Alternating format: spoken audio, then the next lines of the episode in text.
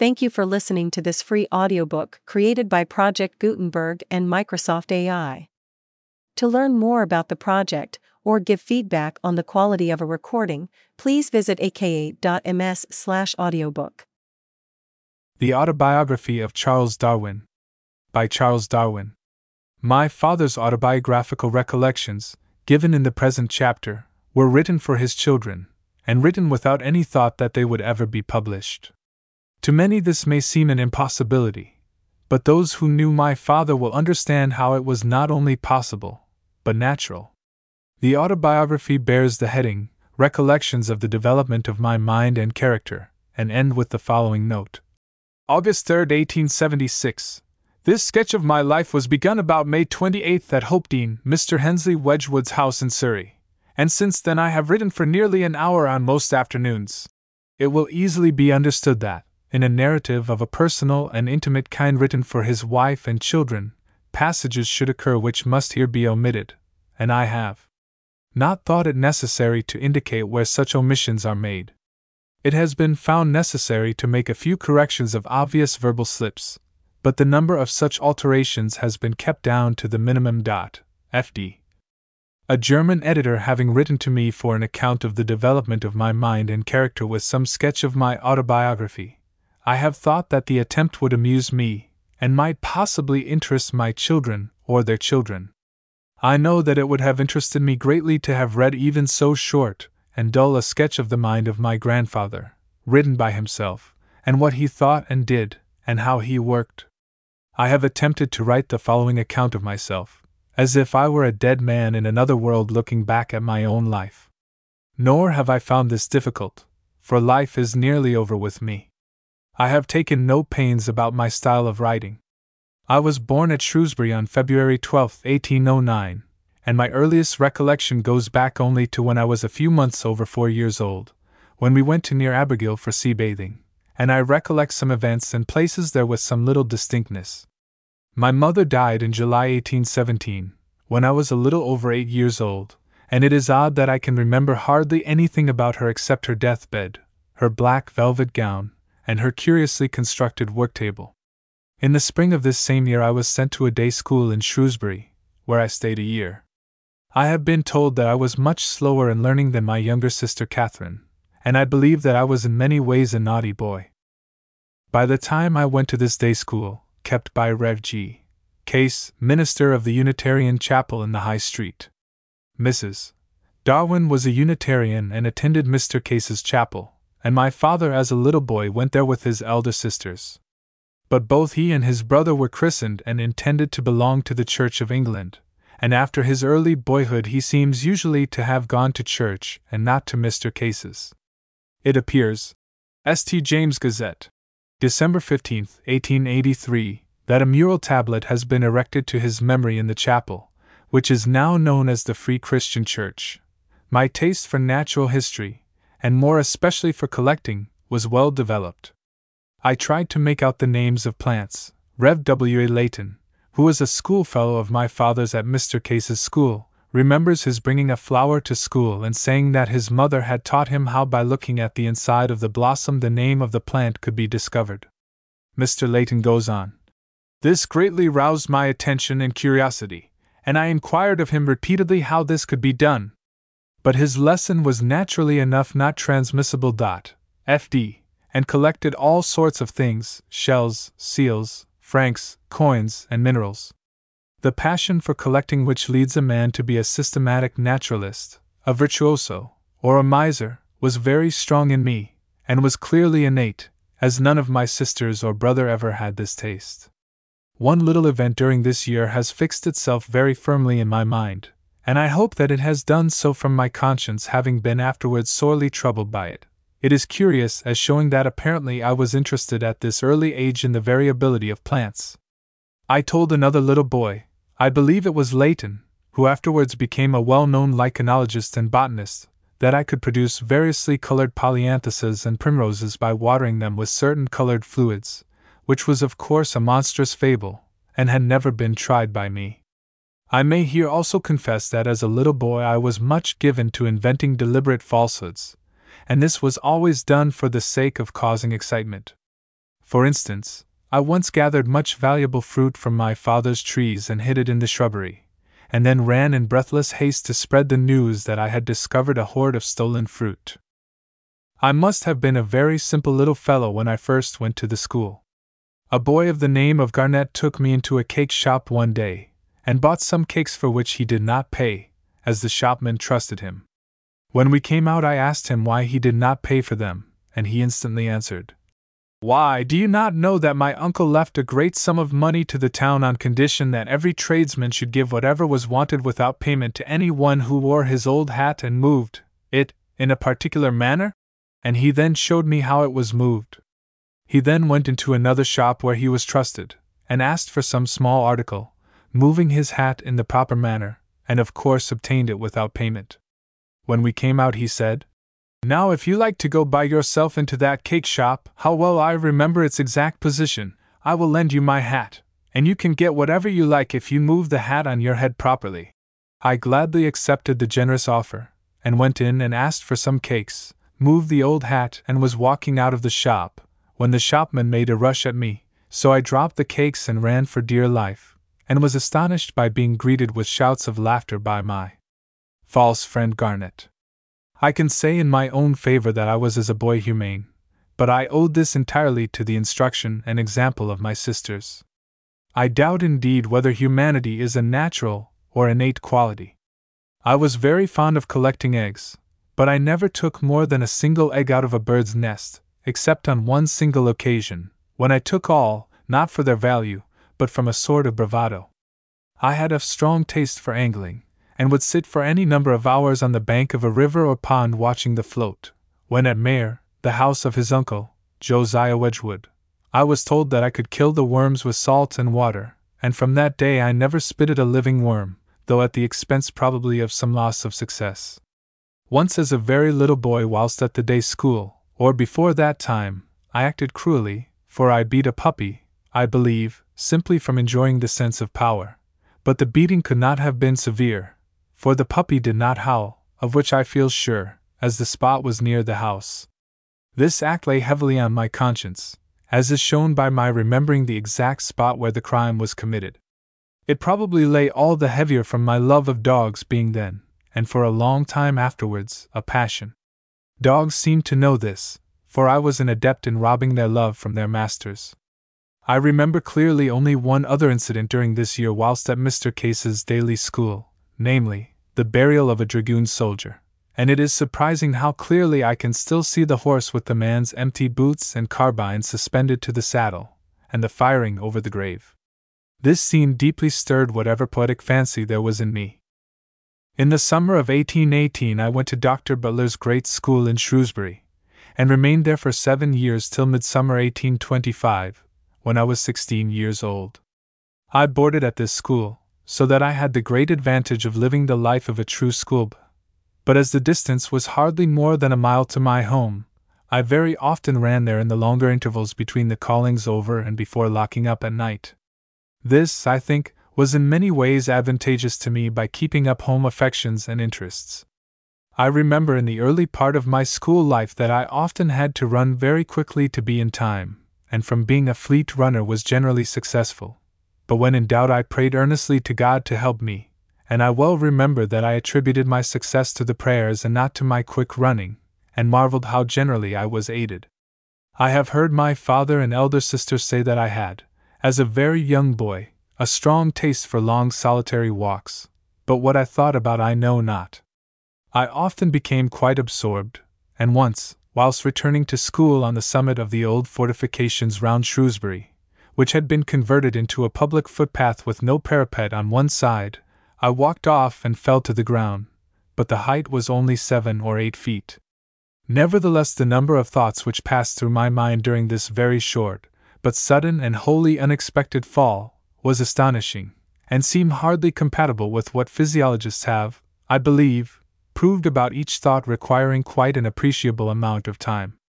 Nothing could have been worse for the development of my mind than Dr. Butler's school, as it was strictly classical, nothing else being taught, except a little ancient geography and history. The school as a means of education to me was simply a blank. During my whole life, I have been singularly incapable of mastering any language.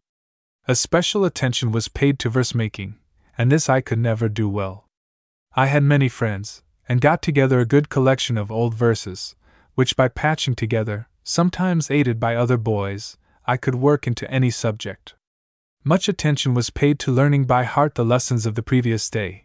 This I could effect with great facility, learning forty or fifty lines of Virgil or Homer, whilst I was in morning chapel.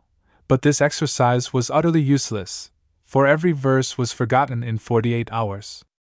I was not idle, and with the exception of versification, generally worked conscientiously at my classics, not using cribs. The sole pleasure I ever received from such studies was from some of the odes of Horace, which I admired greatly.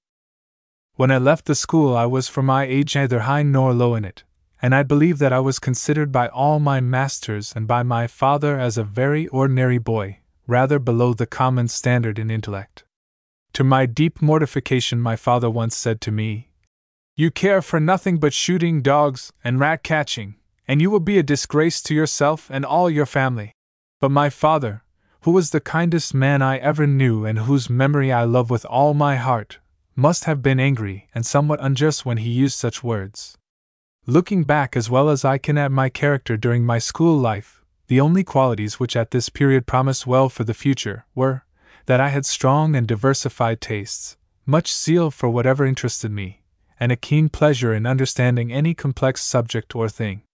I was taught Euclid by a private tutor, and I distinctly remember the intense satisfaction which the clear geometrical proofs gave me. I remember, with equal distinctness, the delight which my uncle gave me, the father of Francis Galton, by explaining the principle of the vernier of a barometer with respect to diversified tastes, independently of science. I was fond of reading various books, and I used to sit for hours reading the historical plays of Shakespeare, generally in an old window in the thick walls of the school. I read also other poetry, such as Thomson's Seasons, and the recently published poems of Byron and Scott. I mention this because later in life I wholly lost, to my great regret, all pleasure from poetry of any kind, including Shakespeare. In connection with pleasure from poetry, I may add that in 1822 a vivid delight in scenery was first awakened in my mind, during a riding tour on the borders of Wales, and this has lasted longer than any other aesthetic pleasure. Early in my school days, a boy had a copy of The Wonders of the World, which I often read and disputed with other boys about the veracity of some of the statements. And I believe that this book first gave me a wish to travel in remote countries, which was ultimately fulfilled by the voyage of the Beagle. In the latter part of my school life, I became passionately fond of shooting. I do not believe that any one could have shown more zeal for the most holy cause than I did for shooting birds. How well I remember killing my first snipe, and my excitement was so great that I had much difficulty in reloading my gun from the trembling of my hands. This taste long continued, and I became a very good shot. When at Cambridge, I used to practice throwing up my gun to my shoulder before a looking glass to see that I threw it up straight. Another and better plan was to get a friend to wave about a lighted candle, and then to fire at it with a cap on the nipple, and if the aim was accurate, the little puff of air would blow out the candle. The explosion of the cap caused a sharp crack, and I was told that the tutor of the college remarked, What an extraordinary thing it is! Mr. Darwin seems to spend hours in cracking a horsewhip in his room, for I often hear the crack when I pass under his windows. I had many friends amongst the schoolboys, whom I loved dearly, and I think that my disposition was then very affectionate. With respect to science, I continued collecting minerals with much zeal, but quite unscientifically. All that I cared about was a new named mineral, and I hardly attempted to classify them. I must have observed insects with some little care, for when 10 years old, 1819, I went for three weeks to Plas Edwards on the seacoast in Wales. I was very much interested and surprised at seeing a large black and scarlet hemipterous insect, many moths, Zygaena, and a cicindela which are not found in Shropshire. I almost made up my mind to begin collecting all the insects which I could find dead, for on consulting my sister, I concluded that it was not right to kill insects for the sake of making a collection.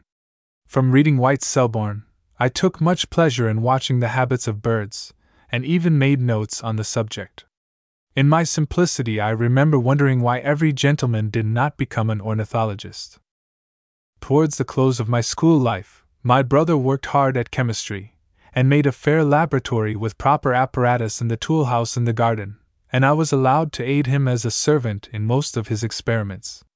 He made all the gases and many compounds, and I read with great care several books on chemistry, such as Henry and Parkes' Chemical Catechism.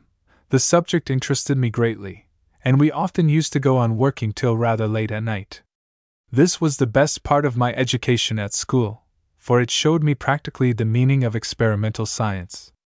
The fact that we worked at chemistry somehow got known at school, and as it was an unprecedented fact, I was nicknamed Gas. I was also once publicly rebuked by the headmaster, Dr. Butler, for thus wasting my time on such useless subjects, and he called me very unjustly a poco curante. And as I did not understand what he meant, it seemed to me a fearful reproach. As I was doing no good at school, my father wisely took me away at a rather earlier age than usual, and sent me, October 1825, to Edinburgh University with my brother, where I stayed for two years or sessions. My brother was completing his medical studies, though I do not believe he ever really intended to practice, and I was sent there to commence them. But soon after this period, I became convinced from various small circumstances that my father would leave me property enough to subsist on with some comfort, though I never imagined that I should be so rich a man as I am. But my belief was sufficient to check any strenuous efforts to learn medicine. The instruction at Edinburgh was altogether by lectures, and these were intolerably dull, with the exception of those on chemistry by Hope. But to my mind, there are no advantages and many disadvantages in lectures compared with reading. Dr. Duncan's lectures on materia medica at 8 o'clock on a winter's morning are something fearful to remember. Dr. made his lectures on human anatomy as dull as he was himself, and the subject disgusted me. It has proved one of the greatest evils in my life that I was not urged to practice dissection, for I should soon have got over my disgust, and the practice would have been invaluable for all my future work. This has been an irremediable evil, as well as my incapacity to draw. I also attended regularly the clinical wards in the hospital. Some of the cases distressed me a good deal, and I still have vivid pictures before me of some of them, but I was not so foolish as to allow this to lessen my attendance. I cannot understand why this part of my medical course did not interest me in a greater degree, for during the summer before coming to Edinburgh I began attending some of the poor people, chiefly children and women in Shrewsbury. I wrote down as full an account as I could of the case with all the symptoms, and read them aloud to my father, who suggested further inquiries and advised me what medicines to give, which I made up myself. At one time I had at least a dozen patients, and I felt a keen interest in the work. My father, who was by far the best judge of character whom I ever knew, declared that I should make a successful physician, meaning by this one who would get many patients. He maintained that the chief element of success was exciting confidence. But what he saw in me which convinced him that I should create confidence I know not. I also attended on two occasions the operating theatre in the hospital at Edinburgh, and saw two very bad operations, one on a child, but I rushed away before they were completed. Nor did I ever attend again, for hardly any inducement would have been strong enough to make me do so, this being long before the blessed days of chloroform. The two cases fairly haunted me for many a long year. My brother stayed only one year at the university, so that during the second year I was left to my own resources. And this was an advantage, for I became well acquainted with several young men fond of natural science. One of these was Ainsworth, who afterwards published his travels in Assyria. He was a Wernerian geologist, and knew a little about many subjects. Dr. Coldstream was a very different young man, prim, formal, highly religious, and most kind hearted. He afterwards published some good zoological articles. A third young man was Hardy, who would, I think, have made a good botanist, but died early in India. Lastly, Dr. Grant, my senior by several years. But how I became acquainted with him I cannot remember. He published some first rate zoological papers, but after coming to London as professor in University College, he did nothing more in science, a fact which has always been inexplicable to me. I knew him well. He was dry and formal in manner, with much enthusiasm beneath this outer crust. He one day, when we were walking together, burst forth in high admiration of Lamarck and his views on evolution. I listened in silent astonishment, and as far as I can judge without any effect on my mind. I had previously read the Zoonomia of my grandfather, in which similar views are maintained, but without producing any effect on me. Nevertheless, it is probable that the hearing rather early in life such views maintained and praised may have favored my upholding them under a different form in my Origin of Species. At this time I admired greatly the Zoonomia, but on reading it a second time after an interval of ten or fifteen years, I was much disappointed, the proportion of speculation being so large to the facts given. Doctors Grant and Coldstream attended much to marine zoology and I often accompanied the former to collect animals in the tidal pools, which I dissected as well as I could. I also became friends with some of the Newhaven fishermen, and sometimes accompanied them when they trawled for oysters, and thus got many specimens. But from not having had any regular practice in dissection, and from possessing only a wretched microscope, my attempts were very poor.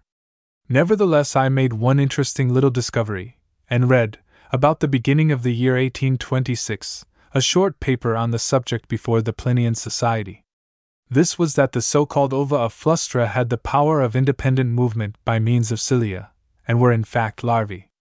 In another short paper, I showed that the little globular bodies which had been supposed to be the young state of Fucus loreus were the egg cases of the worm like Pontobdella muricata.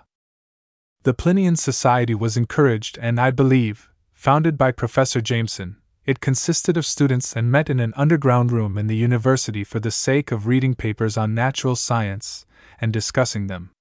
I used regularly to attend, and the meetings had a good effect on me in stimulating my zeal and giving me new congenial acquaintances. One evening, a poor young man got up, and after stammering for a prodigious length of time, blushing crimson, he at last slowly got out the words Mr. President, I have forgotten what I was going to say. The poor fellow looked quite overwhelmed, and all the members were so surprised that no one could think of a word to say to cover his confusion. The papers which were read to our little society were not printed, so that I had not the satisfaction of seeing my paper in print, but I believe Dr. Grant noticed my small discovery in his excellent memoir on Flustra. I was also a member of the Royal Medical Society, and attended pretty regularly, but as the subjects were exclusively medical, I did not much care about them. Much rubbish was talked there, but there were some good speakers, of whom the best was the present Sir J. K. Shuttleworth. Dr. Grant took me occasionally to the meetings of the Wernerian Society, where various papers on natural history were read, discussed, and afterwards published in the Transactions. I heard Audubon deliver there some interesting discourses on the habits of N. American birds, sneering somewhat unjustly at Waterton. By the way, a Negro lived in Edinburgh, who had travelled with Waterton, and gained his livelihood by stuffing birds, which he did excellently. He gave me lessons for payment, and I used often to sit with him, for he was a very pleasant and intelligent man. Mr. Leonard Horner also took me once to a meeting of the Royal Society of Edinburgh, where I saw Sir Walter Scott in the chair as president, and he apologized to the meeting as not feeling fitted for such a position. I looked at him and at the whole scene with some awe and reverence, and I think it was owing to this visit during my youth, and to my having attended the Royal Medical Society, that I felt the honor of being elected a few years ago an honorary member of both these societies, more than any other similar honor. If I had been told at that time that I should one day have been thus honored, I declare that I should have thought it as ridiculous and improbable, as if I had been told that I should be elected King of England. During my second year at Edinburgh, I attended S lectures on geology and zoology, but they were incredibly dull. The sole effect they produced on me was the determination never as long as I lived to read a book on geology, or in any way to study the science.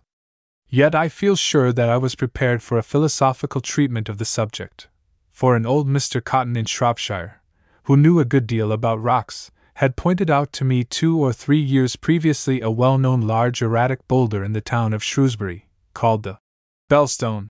He told me that there was no rock of the same kind nearer than Cumberland or Scotland, and he solemnly assured me that the world would come to an end before any one would be able to explain how this stone came where it now lay. This produced a deep impression on me, and I meditated over this wonderful stone. So that I felt the keenest delight when I first read of the action of icebergs in transporting boulders, and I gloried in the progress of geology.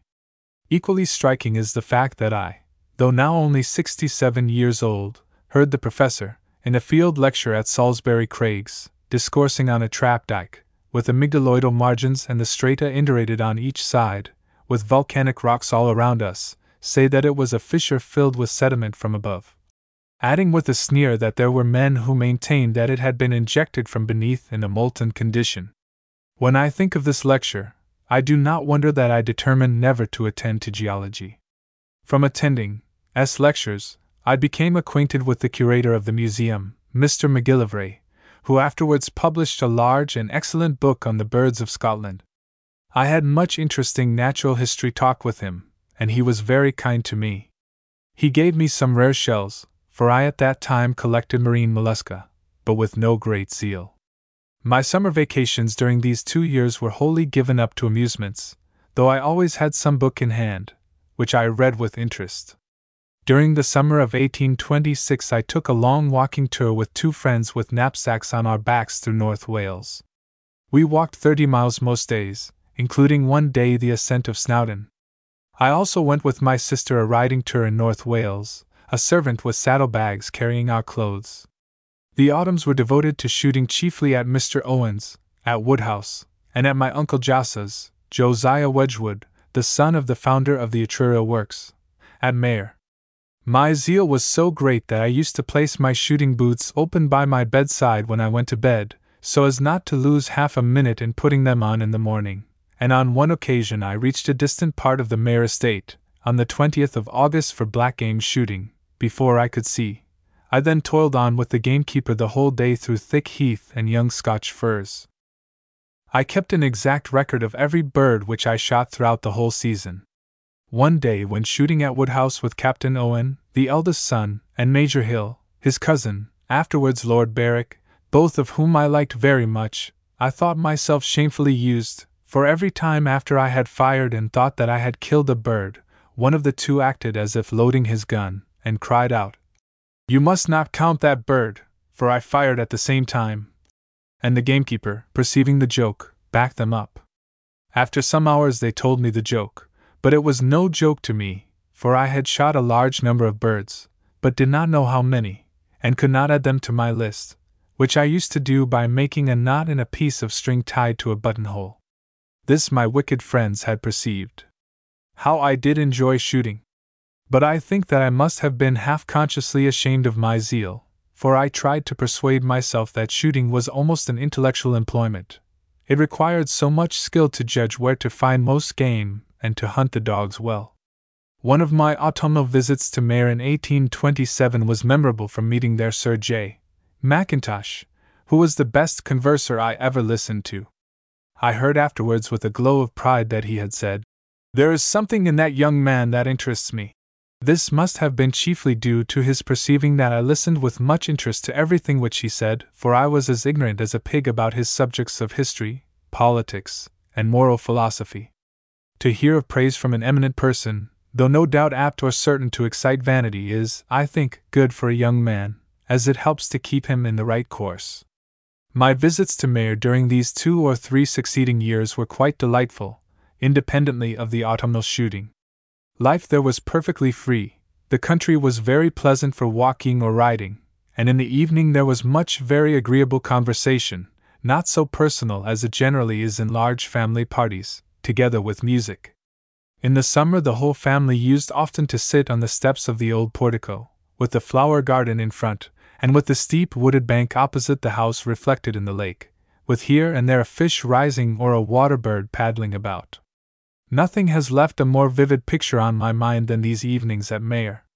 I was also attached to and greatly revered my Uncle Jos. He was silent and reserved, so as to be a rather awful man but he sometimes talked openly with me. He was the very type of an upright man, with the clearest judgment. I do not believe that any power on earth could have made him swerve an inch from what he considered the right course. I used to apply to him in my mind the well known ode of Horace, now forgotten by me, in which the words, NEC Vultus Tyranni, asterisk, etc. Come in. Cambridge 1828 to 1831. After having spent two sessions in Edinburgh, my father perceived, or he heard from my sisters, that I did not like the thought of being a physician, so he proposed that I should become a clergyman. He was very properly vehement against my turning into an idle sporting man, which then seemed my probable destination. I asked for some time to consider, as from what little I had heard or thought on the subject I had scruples about declaring my belief in all the dogmas of the Church of England, though otherwise I liked the thought of being a country clergyman. Accordingly, I read with care Pearson on the Creed, and a few other books on divinity, and as I did not then in the least doubt the strict and literal truth of every word in the Bible, I soon persuaded myself that our creed must be fully accepted. Considering how fiercely I have been attacked by the Orthodox, it seems ludicrous that I once intended to be a clergyman. Nor was this intention and my father's wish ever formerly given up, but died a natural death when, on leaving Cambridge, I joined the Beagle as naturalist. If the phrenologists are to be trusted, I was well fitted in one respect to be a clergyman. A few years ago, the secretaries of a German psychological society asked me earnestly by letter for a photograph of myself and some time afterwards I received the proceedings of one of the meetings, in which it seemed that the shape of my head had been the subject of a public discussion, and one of the speakers declared that I had the bump of reverence developed enough for ten priests. As it was decided that I should be a clergyman, it was necessary that I should go to one of the English universities and take a degree. But as I had never opened a classical book since leaving school, I found to my dismay that in the two intervening years I had actually forgotten, incredible as it may appear, almost everything which I had learnt, even to some few of the Greek letters. I did not therefore proceed to Cambridge at the usual time in October, but worked with a private tutor in Shrewsbury, and went to Cambridge after the Christmas vacation, early in 1828. I soon recovered my school standard of knowledge, and could translate easy Greek books, such as Homer and the Greek Testament, with moderate facility. During the three years which I spent at Cambridge, my time was wasted, as far as the academical studies were concerned, as completely as at Edinburgh and at school. I attempted mathematics, and even went during the summer of 1828 with a private tutor, a very dull man, to Barmouth, but I got on very slowly. The work was repugnant to me, chiefly from my not being able to see any meaning in the early steps in algebra. This impatience was very foolish, and in after years I have deeply regretted that I did not proceed far enough at least to understand something of the great leading principles of mathematics, for men thus endowed seem to have an extra sense. But I do not believe that I should ever have succeeded beyond a very low grade. With respect to classics, I did nothing except attend a few compulsory college lectures, and the attendance was almost nominal. In my second year, I had to work for a month or two to pass the Little-go, which I did easily. Again, in my last year, I worked with some earnestness for my final degree of BA, and brushed up my classics, together with a little algebra and Euclid, which latter gave me much pleasure, as it did at school. In order to pass the BA examination, it was also necessary to get up Paley's Evidences of Christianity and his moral philosophy. This was done in a thorough manner, and I am convinced that I could have written out the whole of the evidences with perfect correctness, but not, of course, in the clear language of Paley. The logic of this book, and, as I may add, of his natural theology, gave me as much delight as did Euclid. The careful study of these works, without attempting to learn any part by rote, was the only part of the academical course which, as I then felt and as I still believe, was of the least use to me in the education of my mind. I did not at that time trouble myself about Paley's premises, and taking these on trust, I was charmed and convinced by the long line of argumentation. By answering well the examination questions in Paley, by doing Euclid well, and by not failing miserably in classics, I gained a good place among the hoi polloi or crowd of men who do not go in for honors. Oddly enough, I cannot remember how high I stood, and my memory fluctuates between the fifth, tenth, or twelfth name on the list. Tenth in the list of January 1831. Public lectures on several branches were given in the university, attendance being quite voluntary. But I was so sickened with lectures at Edinburgh that I did not even attend Sedgwick's eloquent and interesting lectures.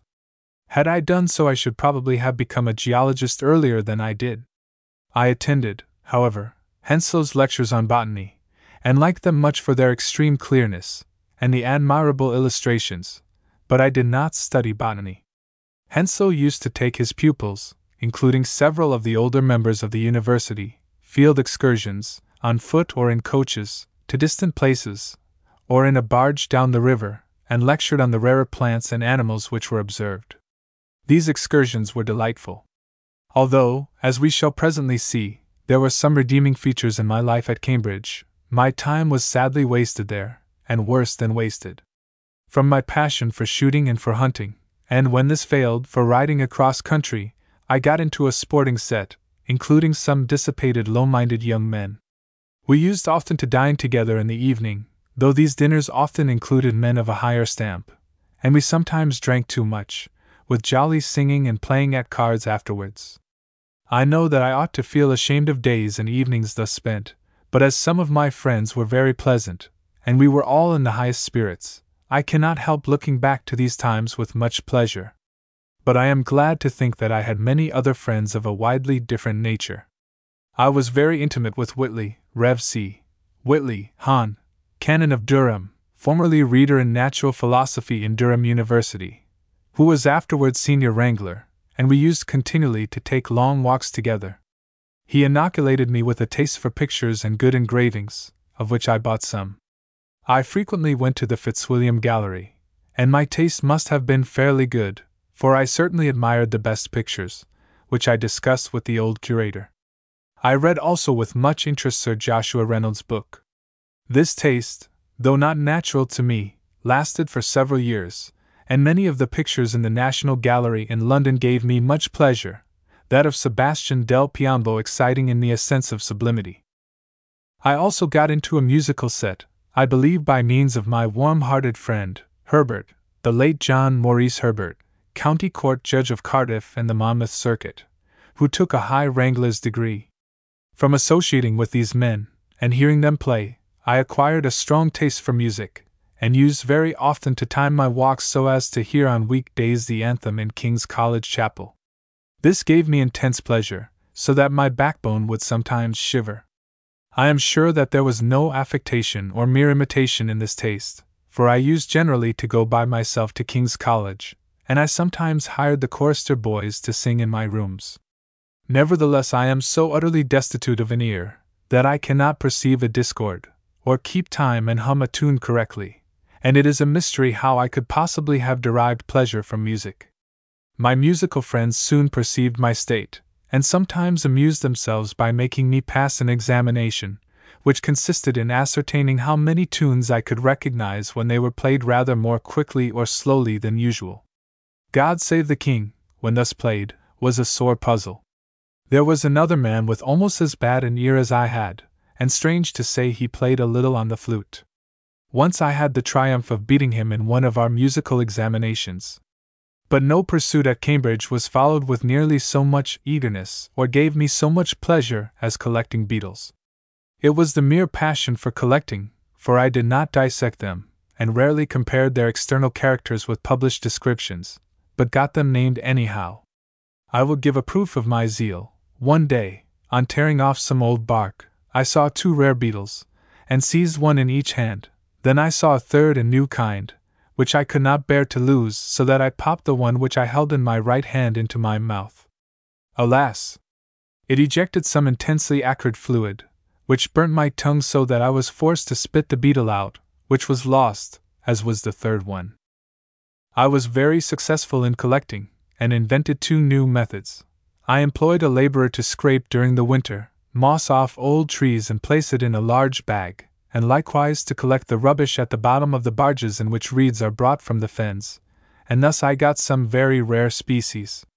No poet ever felt more delighted at seeing his first poem published than I did at seeing, in Stephens' illustrations of British insects, the magic words. Captured by C. Darwin Esq. I was introduced to entomology by my second cousin W. Darwin Fox, a clever and most pleasant man, who was then at Christ's College, and with whom I became extremely intimate.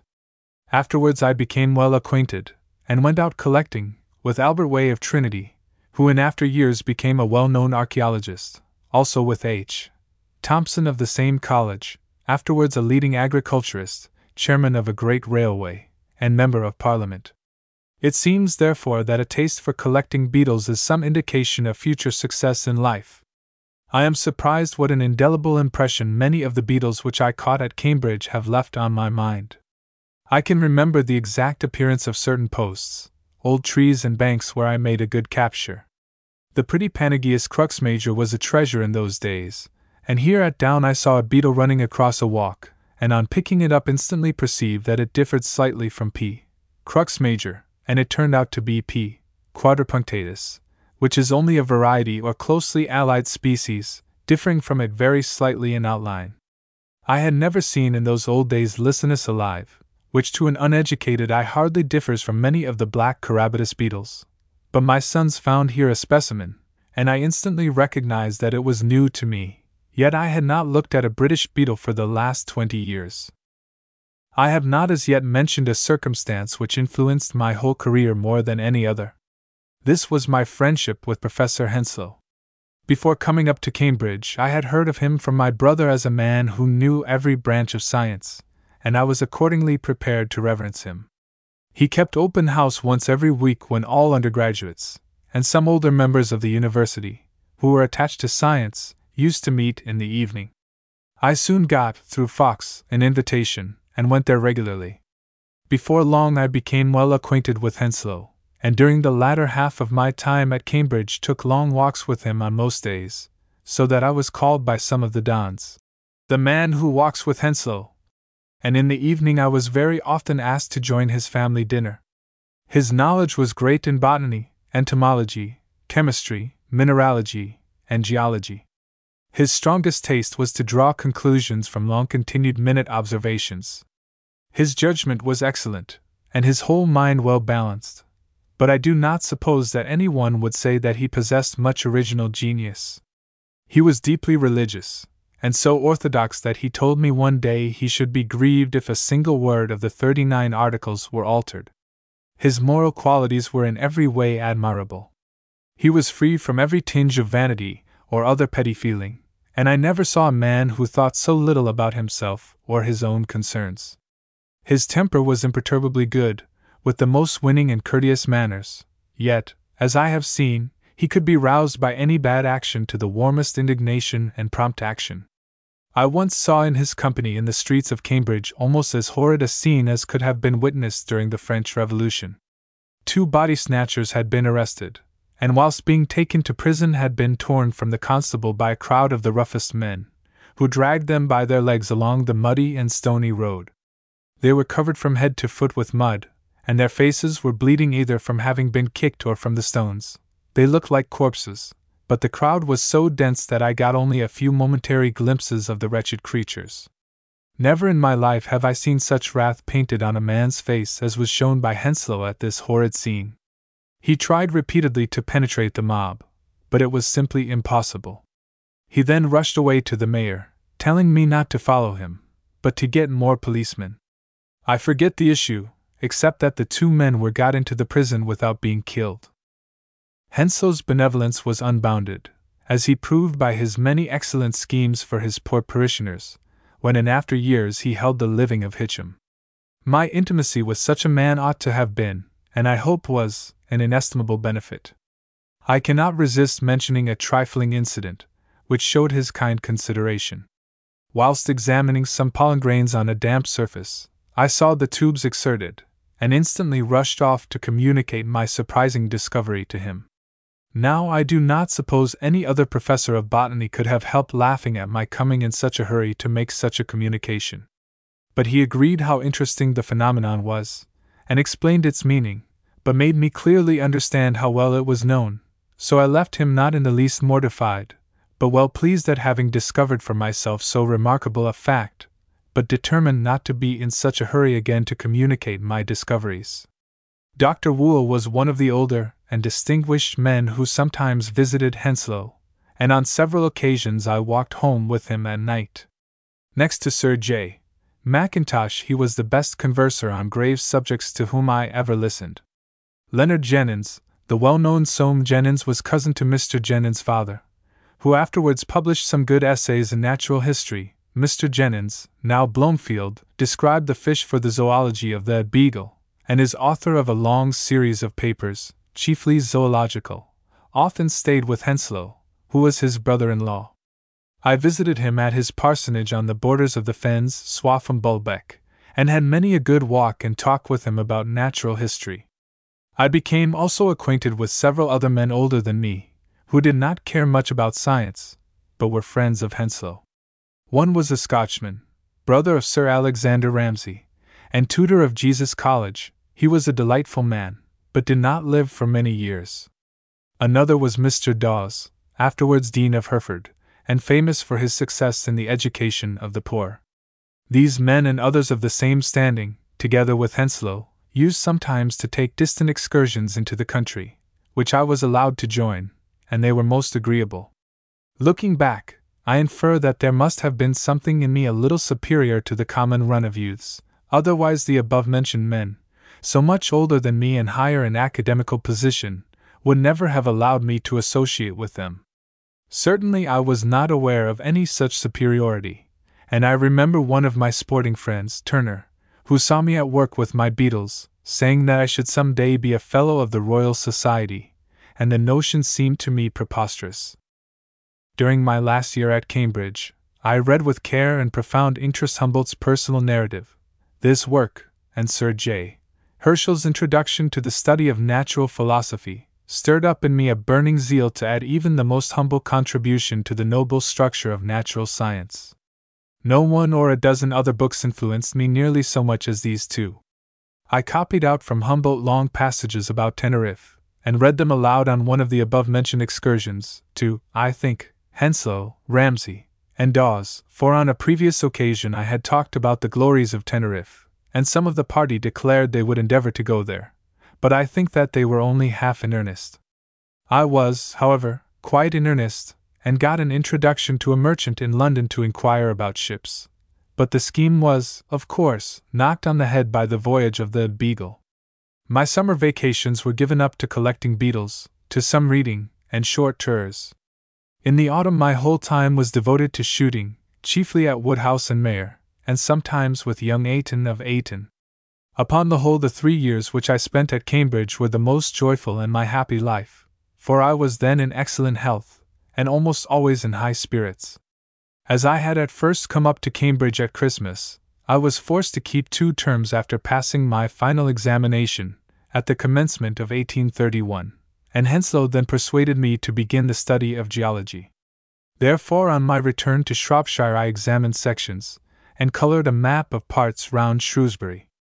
Professor Sedgwick intended to visit North Wales in the beginning of August to pursue his famous geological investigations amongst the older rocks, and Henslow asked him to allow me to accompany him. In connection with this tour, my father used to tell a story about Sedgwick. They had started from there in one morning, and had walked a mile or two, when Sedgwick suddenly stopped, and vowed that he would return, being certain. That damned scoundrel! The waiter, had not given the chambermaid the sixpence entrusted to him for the purpose.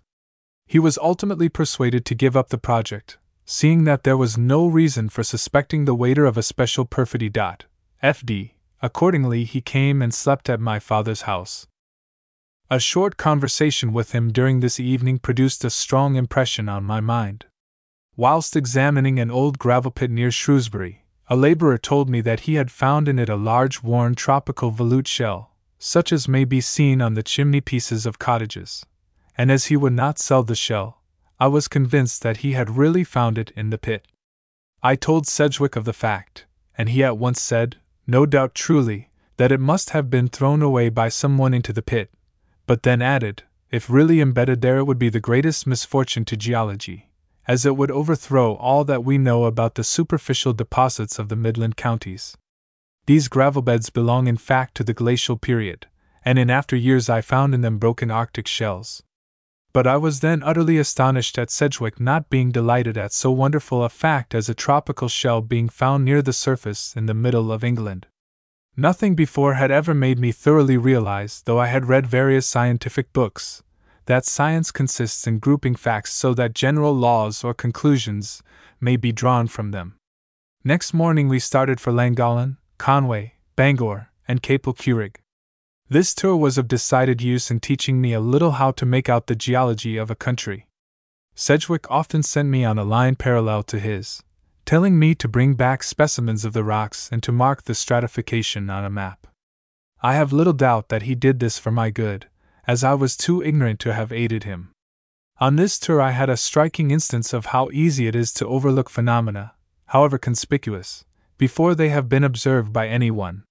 We spent many hours in Cwm Idwal, examining all the rocks with extreme care, as Sedgwick was anxious to find fossils in them. But neither of us saw a trace of the wonderful glacial phenomena all around us. We did not notice the plainly scored rocks, the perched boulders, the lateral and terminal moraines. Yet these phenomena are so conspicuous that, as I declared in a paper published many years afterwards in the Philosophical Magazine, Philosophical Magazine, 1842, a house burnt down by fire did not tell its story more plainly than did this valley. If it had still been filled by a glacier, the phenomena would have been less distinct than they now are. At Capel Curig, I left Sedgwick and went in a straight line by compass and map across the mountains to Barmouth, never following any track unless it coincided with my course. I thus came on some strange wild places, and enjoyed much this manner of traveling. I visited Barmouth to see some Cambridge friends who were reading there, and thence returned to Shrewsbury and to Maer for shooting, for at that time I should have thought myself mad to give up the first days of partridge shooting for geology, or any other science. Voyage of the Beagle from December 27, 1831, to October 2, 1836. On returning home from my short geological tour in North Wales, I found a letter from Henslow, informing me that Captain Fitzroy was willing to give up part of his own cabin to any young man who would volunteer to go with him without pay as naturalist to the voyage of the Beagle. I have given, as I believe, in my MS. Journal an account of all the circumstances which then occurred. I will here only say that I was instantly eager to accept the offer, but my father strongly objected, adding the words, Fortunate for me. If you can find any man of common sense who advises you to go, I will give my consent so I wrote that evening and refused the offer. On the next morning, I went to Maer to be ready for September 1st, and whilst out shooting, my uncle, Josiah Wedgwood, sent for me, offering to drive me over to Shrewsbury and talk with my father, as my uncle thought it would be wise in me to accept the offer.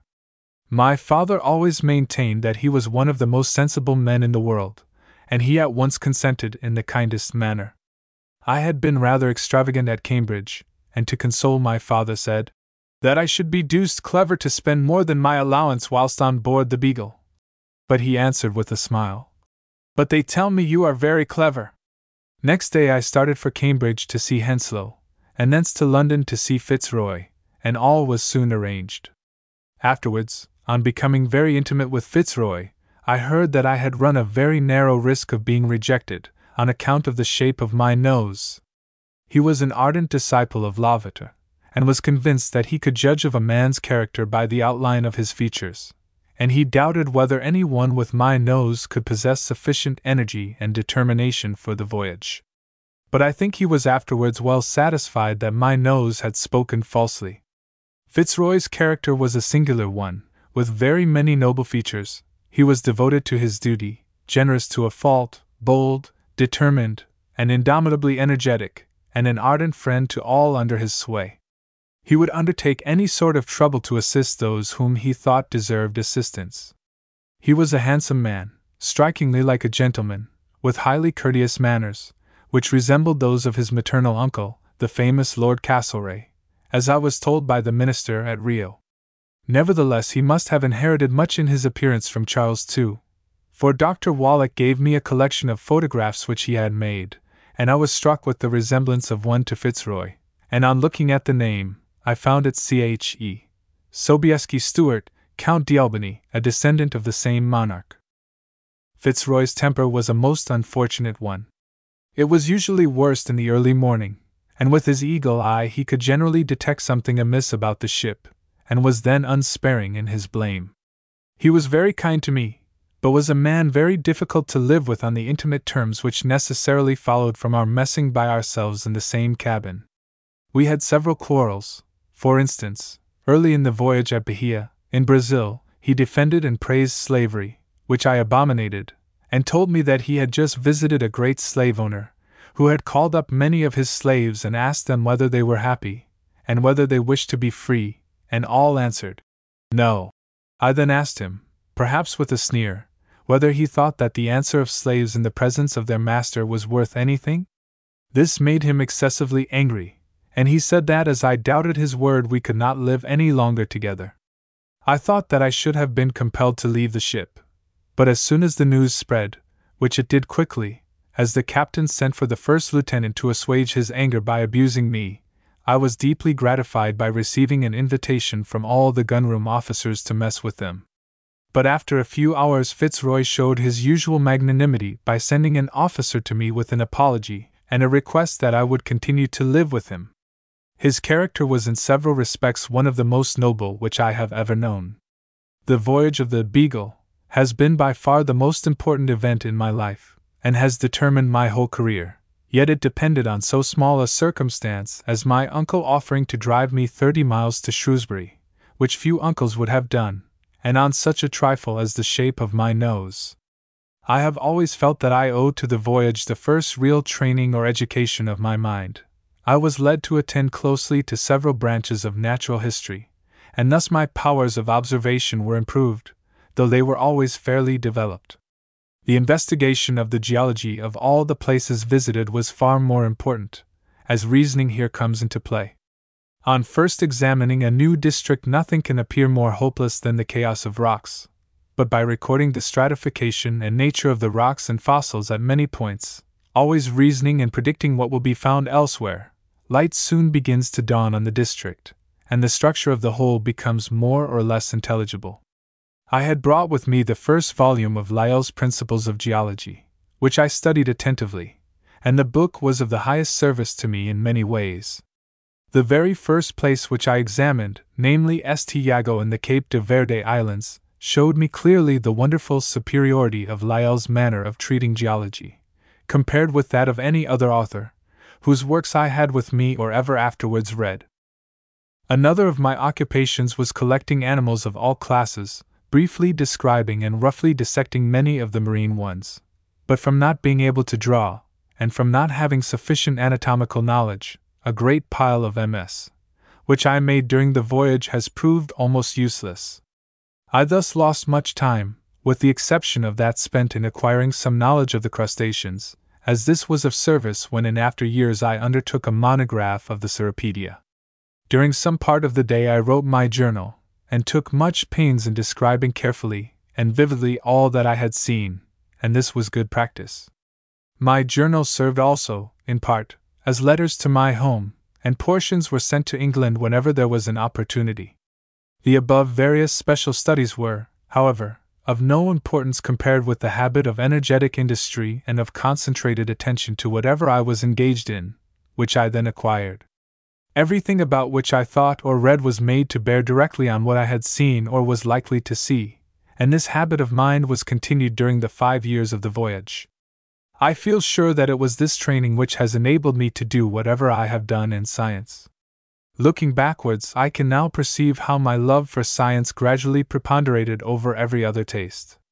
During the first two years, my old passion for shooting survived in nearly full force, and I shot myself all the birds and animals for my collection.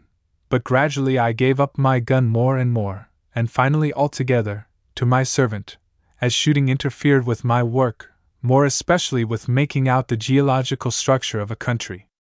I discovered, though unconsciously and insensibly, that the pleasure of observing and reasoning was a much higher one than that of skill and sport. That my mind became developed through my pursuits during the voyage is rendered probable by a remark made by my father, who was the most acute observer whom I ever saw, of a skeptical disposition, and far from being a believer in phrenology. For on first seeing me after the voyage, he turned round to my sisters and exclaimed, Why, the shape of his head is quite altered! To return to the voyage. On September 11, 1831, I paid a flying visit with Fitzroy to the Beagle, at Plymouth. Thence to Shrewsbury to wish my father and sisters a long farewell. On October 24th, I took up my residence at Plymouth, and remained there until December 27th, when the Beagle finally left the shores of England for her circumnavigation of the world. We made two earlier attempts to sail, but were driven back each time by heavy gales. These two months at Plymouth were the most miserable which I ever spent, though I exerted myself in various ways. I was out of spirits at the thought of leaving all my family and friends for so long a time, and the weather seemed to me inexpressibly gloomy. I was also troubled with palpitation and pain about the heart, and like many a young ignorant man, especially one with a smattering of medical knowledge, was convinced that I had heart disease. I did not consult any doctor, as I fully expected to hear the verdict that I was not fit for the voyage, and I was resolved to go at all hazards. I need not here refer to the events of the voyage, where we went and what we did, as I have given a sufficiently full account in my published journal. The glories of the vegetation of the tropics rise before my mind at the present time more vividly than anything else, though the sense of sublimity, which the great deserts of Patagonia and the forest clad mountains of Tierra del Fuego excited in me, has left an indelible impression on my mind. The sight of a naked savage in his native land is an event which can never be forgotten. Many of my excursions on horseback through wild countries, or in the boats, some of which lasted several weeks, were deeply interesting. Their discomfort and some degree of danger were at that time hardly a drawback, and none at all afterwards. I also reflect with high satisfaction on some of my scientific work, such as solving the problem of coral islands, and making out the geological structure of certain islands, for instance, St. Helena. Nor must I pass over the discovery of the singular relations of the animals and plants inhabiting the several islands of the Galapagos archipelago, and of all of them to the inhabitants of South America. As far as I can judge of myself, I worked to the utmost during the voyage from the mere pleasure of investigation, and from my strong desire to add a few facts to the great mass of facts in natural science. But I was also ambitious to take a fair place among scientific men, whether more ambitious or less so than most of my fellow workers, I can form no opinion. The geology of St. Iago is very striking, yet simple. A stream of lava formerly flowed over the bed of the sea, formed of triturated recent shells and corals, which it has baked into a hard white rock. Since then, the whole island has been upheaved. But the line of white rock revealed to me a new and important fact, namely, that there had been afterwards subsidence round the craters, which had since been in action, and had poured forth lava. It then first dawned on me that I might perhaps write a book on the geology of the various countries visited, and this made me thrill with delight. That was a memorable hour to me, and how distinctly I can call to mind the low cliff of lava beneath which I rested, with the sun glaring hot, a few strange desert plants growing near, and with living corals in the tidal pools at my feet. Later in the voyage, Fitzroy asked me to read some of my journal, and declared it would be worth publishing, so here was a second book in prospect. Towards the close of our voyage, I received a letter whilst at Ascension, in which my sisters told me that Sedgwick had called on my father, and said that I should take a place among the leading scientific men. I could not at the time understand how he could have learnt anything of my proceedings, but I heard, I believe afterwards, that Henslow had read some of the letters which I wrote to him before the Philosophical Society of Cambridge, read at the meeting held November 16, 1835, and printed in a pamphlet of 31 pages for distribution among the members of the Society, and had printed them for private distribution.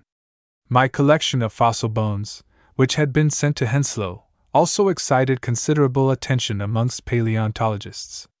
After reading this letter, I clambered over the mountains of Ascension with a bounding step, and made the volcanic rocks resound under my geological hammer. All this shows how ambitious I was, but I think that I can say with truth that in after years, though I cared in the highest degree for the approbation of such men as Lyell and Hooker, who were my friends, I did not care much about the general public. I do not mean to say that a favorable review or a large sale of my books did not please me greatly, but the pleasure was a fleeting one, and I am sure that I have never turned one inch out of my course to gain fame. From my return to England, October 2, 1836, to my marriage, January 29, 1839. These two years and three months were the most active ones which I ever spent, though I was occasionally unwell, and so lost some time. After going backwards and forwards several times between Shrewsbury, Maer, Cambridge, and London, I settled in lodgings at Cambridge, in Fitzwilliam Street, on December 13th, where all my collections were under the care of Henslow. I stayed here three months, and got my minerals and rocks examined by the aid of Professor Miller. I began preparing my journal of travels, which was not hard work, as my MS. journal had been written with care, and my chief labor was making an abstract of my more interesting scientific results. I sent also, at the request of Lyell, a short account of my observations on the elevation of the coast of Chile to the Geological Society. Geologue. SOC Prop 2. 1838 pages 446 to 449. On March 7, 1837, I took lodgings in Great Marlborough Street in London, and remained there for nearly two years, until I was married. During these two years, I finished my journal, read several papers before the Geological Society, began preparing the MS for my geological observations, and arranged for the publication of the zoology of the voyage of the Beagle, in July, I opened my first notebook for facts in relation to the origin of species, about which I had long reflected, and never ceased working for the next twenty years. During these two years, I also went a little into society, and acted as one of the honorary secretaries of the Geological Society. I saw a great deal of Lyell. One of his chief characteristics was his sympathy with the work of others, and I was as much astonished as delighted at the interest which he showed when, on my return to England, I explained to him my views on coral reefs. This encouraged me greatly, and his advice and example had much influence on me. During this time, I saw also a good deal of Robert Brown. I used often to call and sit with him during his breakfast on Sunday mornings, and he poured forth a rich treasure of curious observations and acute remarks, but they almost always related to minute points, and he never with me discussed large or general questions in science. During these two years, I took several short excursions as a relaxation, and one longer one to the parallel roads of Glenroy, an account of which was published in the Philosophical Transactions. 1839, pages 39 to 82. This paper was a great failure, and I am ashamed of it. Having been deeply impressed with what I had seen of the elevation of the land of South America, I attributed the parallel lines to the action of the sea but I had to give up this view when Agassiz propounded his glacier lake theory. Because no other explanation was possible under our then state of knowledge, I argued in favor of sea action, and my error has been a good lesson to me never to trust in science to the principle of exclusion. As I was not able to work all day at science, I read a good deal during these two years on various subjects, including some metaphysical books, but I was not well fitted for such studies, about this time I took much delight in Wordsworth's and Coleridge's poetry, and can boast that I read The Excursion twice through. Formerly Milton's Paradise Lost had been my chief favorite, and in my excursions during the voyage of the Beagle, when I could take only a single volume, I always chose Milton. From my marriage, January 29, 1839, and residence in Upper Gower Street, to our leaving London and settling at Down, September 14, 1842. After speaking of his happy married life, and of his children, he continues During the three years and eight months whilst we resided in London, I did less scientific work, though I worked as hard as I possibly could, than during any other equal length of time in my life. This was owing to frequently recurring unwellness, and to one long and serious illness. The greater part of my time, when I could do anything, was devoted to my work on coral reefs, which I had begun before my marriage, and of which the last proof sheet was corrected on May 6, 1842. This book, though a small one, cost me twenty months of hard work, as I had to read every work on the islands of the Pacific and to consult many charts. It was thought highly of by scientific men, and the theory therein given is, I think, now well established. No other work of mine was begun in so deductive a spirit as this, for the whole theory was thought out on the west coast of South America before I had seen a true coral reef. I had therefore only to verify and extend my views by a careful examination of living reefs. But it should be observed that I had during the two previous years been incessantly attending to the effects on the shores of South America of the intermittent elevation of the land, together with denudation and the deposition of sediment. This necessarily led me to reflect much on the effects of subsidence, and it was easy to replace in imagination the continued deposition of sediment by the upward growth of corals. To do this was to form my theory of the formation of barrier reefs and atolls. Besides my work on coral reefs, during my residence in London, I read before the Geological Society papers on the erratic boulders of South America, Geolog. SOC Prop 3. 1842, on earthquakes, Geolog. Trans. V. 1840, and on the formation by the agency of earthworms of mold. Geolog. SOC Prop 2. 1838. I also continued to superintend the publication of the zoology of the voyage of the Beagle. Nor did I ever intermit collecting facts bearing on the origin of species, and I could sometimes do this when I could do nothing else from illness. In the summer of 1842, I was stronger than I had been for some time, and took a little tour by myself in North Wales, for the sake of observing the effects of the old glaciers which formerly filled all the larger valleys. I published a short account of what I saw in the Philosophical Magazine. Philosophical Magazine, 1842. This excursion interested me greatly, and it was the last time I was ever strong enough to climb mountains or to take long walks such as are necessary for geological work. During the early part of our life in London, I was strong enough to go into general society, and saw a good deal of several scientific men, and other more or less distinguished men. I will give my impressions with respect to some of them, though I have little to say worth saying. I saw more of Lyell than of any other man, both before and after my marriage. His mind was characterized, as it appeared to me, by clearness, caution, sound judgment, and a good deal of originality. When I made any remark to him on geology, he never rested until he saw the whole case clearly, and often made me see it more clearly than I had done before.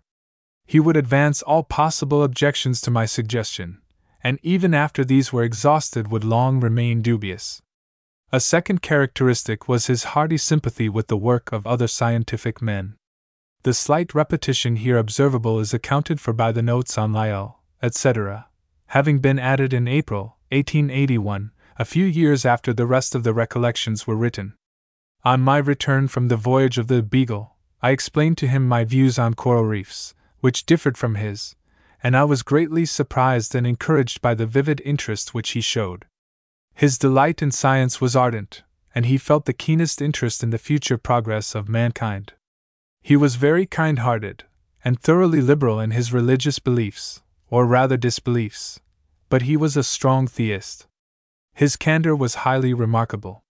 He exhibited this by becoming a convert to the descent theory, though he had gained much fame by opposing Lamarck's views, and this after he had grown old.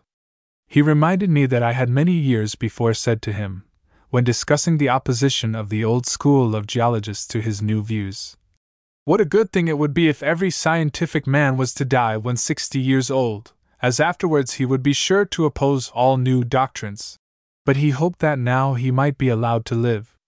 The science of geology is enormously indebted to Lyell, more so, as I believe, than to any other man who ever lived. When I was starting on the voyage of the Beagle, the sagacious Henslow, who, like all other geologists, believed at that time in successive cataclysms, advised me to get and study the first volume of the Principles, which had then just been published, but on no account to accept the views therein advocated. How differently would anyone now speak of the principles? I am proud to remember that the first place, namely, St. Jago, in the Cape de Verde archipelago, in which I geologized, convinced me of the infinite superiority of Lyell's views over those advocated in any other work known to me. The powerful effects of Lyell's works could formerly be plainly seen in the different progress of the science in France and England. The present total oblivion of Elie de Beaumont's wild hypotheses, such as his craters of elevation and lines of elevation, which latter hypothesis I heard Sedgwick at the Geological Society lauding to the skies, may be largely attributed to Lyell. I saw a good deal of Robert Brown, Facile Princeps Botanicorum, as he was called by Humboldt. He seemed to me to be chiefly remarkable for the minuteness of his observations, and their perfect accuracy. His knowledge was extraordinarily great, and much died with him, owing to his excessive fear of ever making a mistake. He poured out his knowledge to me in the most unreserved manner, yet was strangely jealous on some points. I called on him two or three times before the voyage of the Beagle, and on one occasion he asked me to look through a microscope and describe what I saw. This I did, and believe now that it was the marvelous currents of protoplasm in some vegetable cell. I then asked him what I had seen, but he answered me. That is my little secret. He was capable of the most generous actions. When old, much out of health, and quite unfit for any exertion, he daily visited, as Hooker told me, an old manservant, who lived at a distance, and whom he supported, and read aloud to him. This is enough to make up for any degree of scientific penuriousness or jealousy. I may here mention a few other eminent men, whom I have occasionally seen, but I have little to say about them worth saying. I felt a high reverence for Sir J. Herschel, and was delighted to dine with him at his charming house at the Cape of Good Hope, and afterwards at his London house. I saw him, also, on a few other occasions. He never talked much, but every word which he uttered was worth listening to. I once met at breakfast at Sir R. Murchison's house the illustrious Humboldt, who honored me by expressing a wish to see me. I was a little disappointed with the great man, but my anticipations probably were too high. I can remember nothing distinctly about our interview, except that Humboldt was very cheerful and talked much. Reminds me of Buckle, whom I once met at Hensleigh Wedgwood's. I was very glad to learn from him his system of collecting facts. He told me that he bought all the books which he read, and made a full index, to each, of the facts which he thought might prove serviceable to him, and that he could always remember in what book he had read anything, for his memory was wonderful. I asked him how at first he could judge what facts would be serviceable, and he answered that he did not know, but that a sort of instinct guided him. From this habit of making indices, he was enabled to give the astonishing number of references on all sorts of subjects, which may be found in his History of Civilization. This book I thought most interesting, and read it twice, but I doubt whether his generalizations are worth anything. Buckle was a great talker, and I listened to him saying hardly a word, nor indeed could I have done so, for he left no gaps. When Mrs. Farrer began to sing, I jumped up and said that I must listen to her. After I had moved away, he turned around to a friend and said, as was overheard by my brother, Well, Mr. Darwin's books are much better than his conversation. Of other great literary men, I once met Sydney Smith at Dean Milman's house. There was something inexplicably amusing in every word which he uttered. Perhaps this was partly due to the expectation of being amused. He was talking about Lady Cork, who was then extremely old. This was the lady who, as he said, was once so much affected by one of his charity sermons that she borrowed a guinea from a friend to put in the plate. He now said, It is generally believed that my dear old friend Lady Cork has been overlooked. And he said this in such a manner that no one could for a moment doubt that he meant that his dear old friend had been overlooked by the devil. How he managed to express this I know not.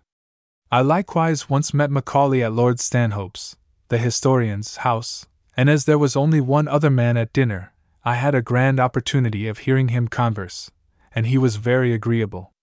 He did not talk at all too much, nor indeed could such a man talk too much, as long as he allowed others to turn the stream of his conversation, and this he did allow. Lord Stanhope once gave me a curious little proof of the accuracy and fullness of Macaulay's memory Many historians used often to meet at Lord Stanhope's house, and in discussing various subjects they would sometimes differ from Macaulay, and formerly they often referred to some book to see who was right. But latterly, as Lord Stanhope noticed, no historian ever took this trouble, and whatever Macaulay said was final. On another occasion, I met at Lord Stanhope's house one of his parties of historians and other literary men, and amongst them were Motley and Grote. After luncheon, I walked about Chevening Park for nearly an hour with Grote, and was much interested by his conversation and pleased by the simplicity and absence of all pretension in his manners. Long ago I dined occasionally with the old Earl, the father of the historian.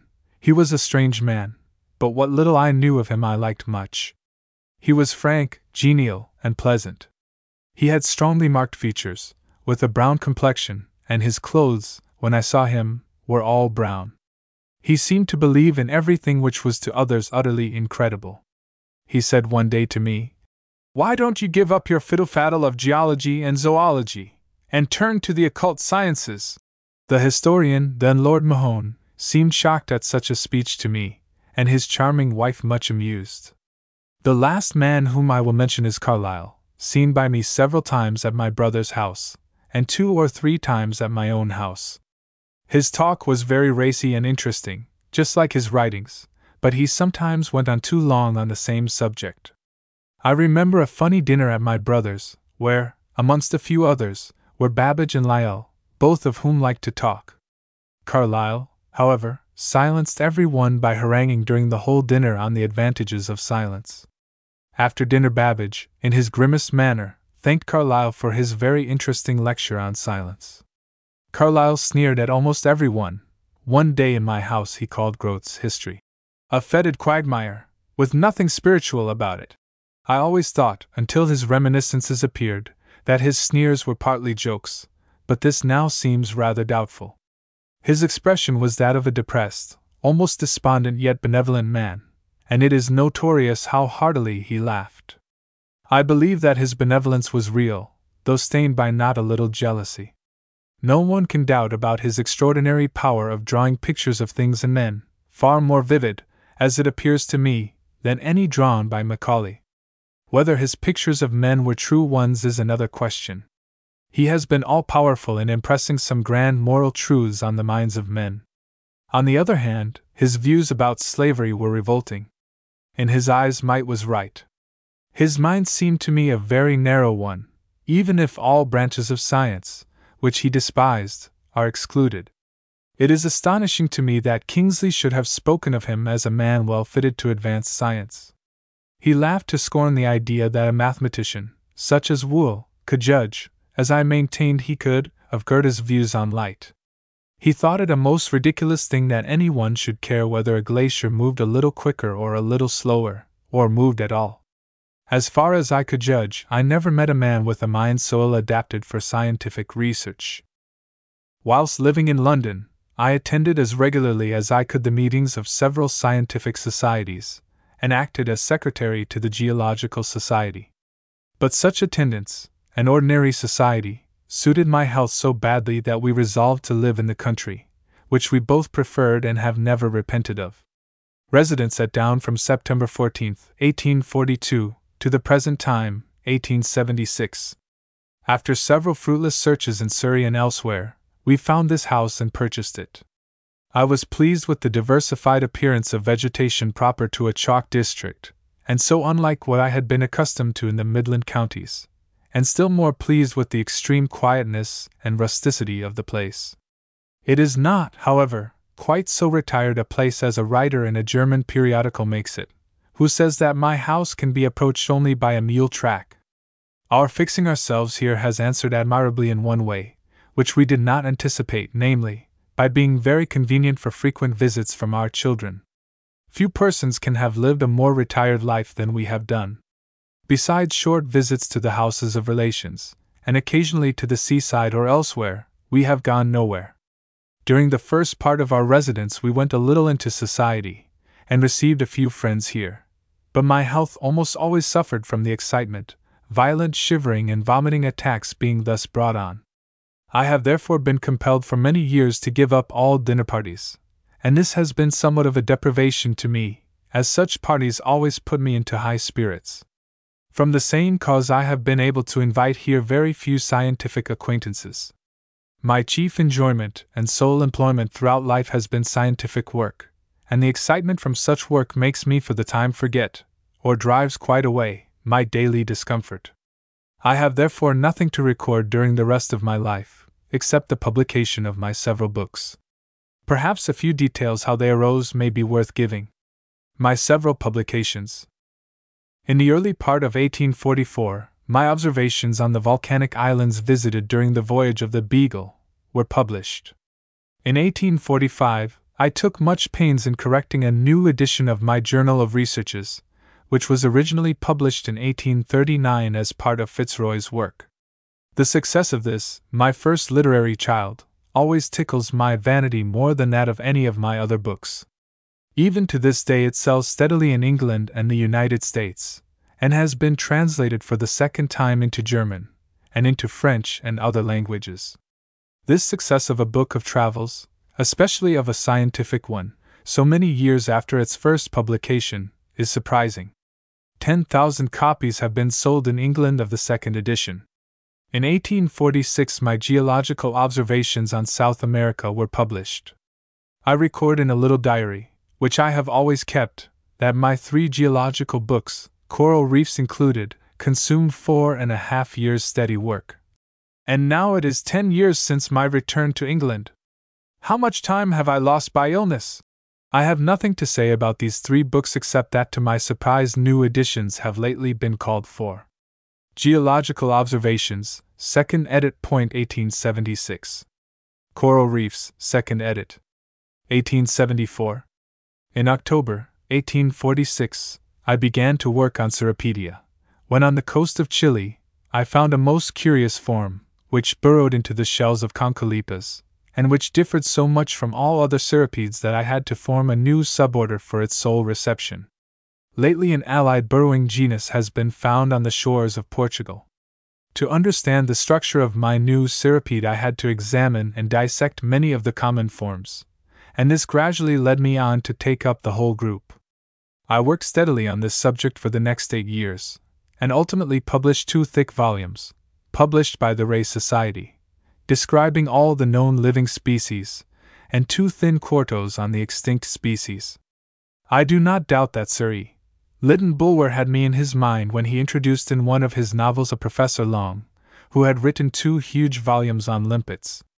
Although I was employed during eight years on this work, yet I record in my diary that about two years out of this time was lost by illness. On this account, I went in 1848 for some months to Malvern for hydropathic treatment, which did me much good, so that on my return home I was able to resume work. So much was I out of health that when my dear father died on November 13, 1848, I was unable to attend his funeral or to act as one of his executors. My work on the Cirripedia possesses, I think, considerable value, as besides describing several new and remarkable forms, I made out the homologies of the various parts, I discovered the cementing apparatus, though I blundered dreadfully about the cement glands. And lastly, I proved the existence in certain genera of minute males complemental to and parasitic on the hermaphrodites. This latter discovery has at last been fully confirmed, though at one time a German writer was pleased to attribute the whole account to my fertile imagination. The cirripedes form a highly varying and difficult group of species to class, and my work was of considerable use to me, when I had to discuss in the origin of species the principles of a natural classification. Nevertheless, I doubt whether the work was worth the consumption of so much time. From September 1854, I devoted my whole time to arranging my huge pile of notes, to observing, and to experimenting in relation to the transmutation of species. During the voyage of the Beagle, I had been deeply impressed by discovering in the Pampean Formation great fossil animals covered with armor like that on the existing armadillos. Secondly, by the manner in which closely allied animals replace one another in proceeding southwards over the continent. And thirdly, by the South American character of most of the productions of the Galapagos archipelago. And more especially by the manner in which they differ slightly on each island of the group. None of the islands appearing to be very ancient in a geological sense. It was evident that such facts as these, as well as many others, could only be explained on the supposition that species gradually become modified, and the subject haunted me. But it was equally evident that neither the action of the surrounding conditions, nor the will of the organisms, especially in the case of plants, could account for the innumerable cases in which organisms of every kind are beautifully adapted to their habits of life. For instance, a woodpecker or a tree frog to climb trees, or a seed for dispersal by hooks or plumes. I had always been much struck by such adaptations, and until these could be explained, it seemed to me almost useless to endeavor to prove by indirect evidence that species have been modified. After my return to England, it appeared to me that by following the example of Lyell in geology, and by collecting all facts which bore in any way on the variation of animals and plants under domestication and nature, some light might perhaps be thrown on the whole subject. My first notebook was opened in July 1837. I worked on true Baconian principles, and without any theory collected facts on a wholesale scale, more especially with respect to domesticated productions, by printed inquiries, by conversation with skilful breeders and gardeners, and by extensive reading. When I see the list of books of all kinds which I read and abstracted, including whole series of journals and transactions, I am surprised at my industry. I soon perceived that selection was the keystone of man's success in making useful races of animals and plants. But how selection could be applied to organisms living in a state of nature remained for some time a mystery to me.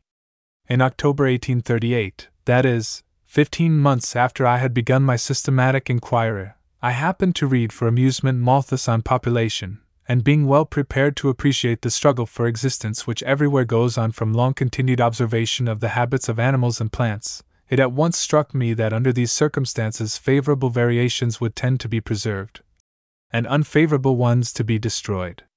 The result of this would be the formation of new species. Here then I had at last got a theory by which to work, but I was so anxious to avoid prejudice that I determined not for some time to write even the briefest sketch of it. In June 1842, I first allowed myself the satisfaction of writing a very brief abstract of my theory in pencil in 35 pages and this was enlarged during the summer of 1844 into one of 230 pages, which I had fairly copied out and still possess. But at that time I overlooked one problem of great importance, and it is astonishing to me, except on the principle of Columbus and his egg, how I could have overlooked it and its solution. This problem is the tendency in organic beings descended from the same stock to diverge in character as they become modified. That they have diverged greatly is obvious from the manner in which species of all kinds can be classed under genera, genera under families, families under suborders, and so forth. And I can remember the very spot in the road, whilst in my carriage, when to my joy the solution occurred to me, and this was long after I had come to Down. The solution, as I believe, is that the modified offspring of all dominant, and increasing forms tend to become adapted to many and highly diversified places in the economy of nature. Early in 1856, Lyell advised me to write out my views pretty fully, and I began at once to do so on a scale three or four times as extensive as that which was afterwards followed in my Origin of Species. Yet it was only an abstract of the materials which I had collected, and I got through about half the work on this scale. But my plans were overthrown, for early in the summer of 1858 Mr. Wallace, who was then in the Malay archipelago, sent me an essay on the tendency of varieties to depart indefinitely from the original type. And this essay contained exactly the same theory as mine. Mr. Wallace expressed the wish that if I thought well of his essay, I should send it to Lyell for perusal. The circumstances under which I consented at the request of Lyell and Hooker to allow of an abstract from my MS, together with a letter to Asa Gray, dated September 5, 1857, to be published at the same time with Wallace's essay, are given in the Journal of the Proceedings of the Linnean Society, 1858, page 45. I was at first very unwilling to consent, as I thought Mr. Wallace might consider my doing so unjustifiable, for I did not then know how generous and noble was his disposition. The extract from my MS and the letter to Asa Gray had neither been intended for publication, and were badly written. Mr. Wallace's essay, on the other hand, was admirably expressed and quite clear. Nevertheless, our joint productions excited very little attention, and the only published notice of them which I can remember was by Professor Haughton of Dublin, whose verdict was that all that was new in them was false, and what was true was old. This shows how necessary it is that any new view should be explained at considerable length in order to arouse public attention. In September 1858, I set to work by the strong advice of Lyell and Hooker to prepare a volume on the transmutation of species, but was often interrupted by ill health and short visits to Dr. Lane's delightful hydropathic establishment at Moor Park. I abstracted the MS, begun on a much larger scale in 1856, and completed the volume on the same reduced scale. It cost me 13 months and 10 days hard labor. It was published under the title of The Origin of Species in November 1859. Though considerably added to and corrected in the later editions, it has remained substantially the same book.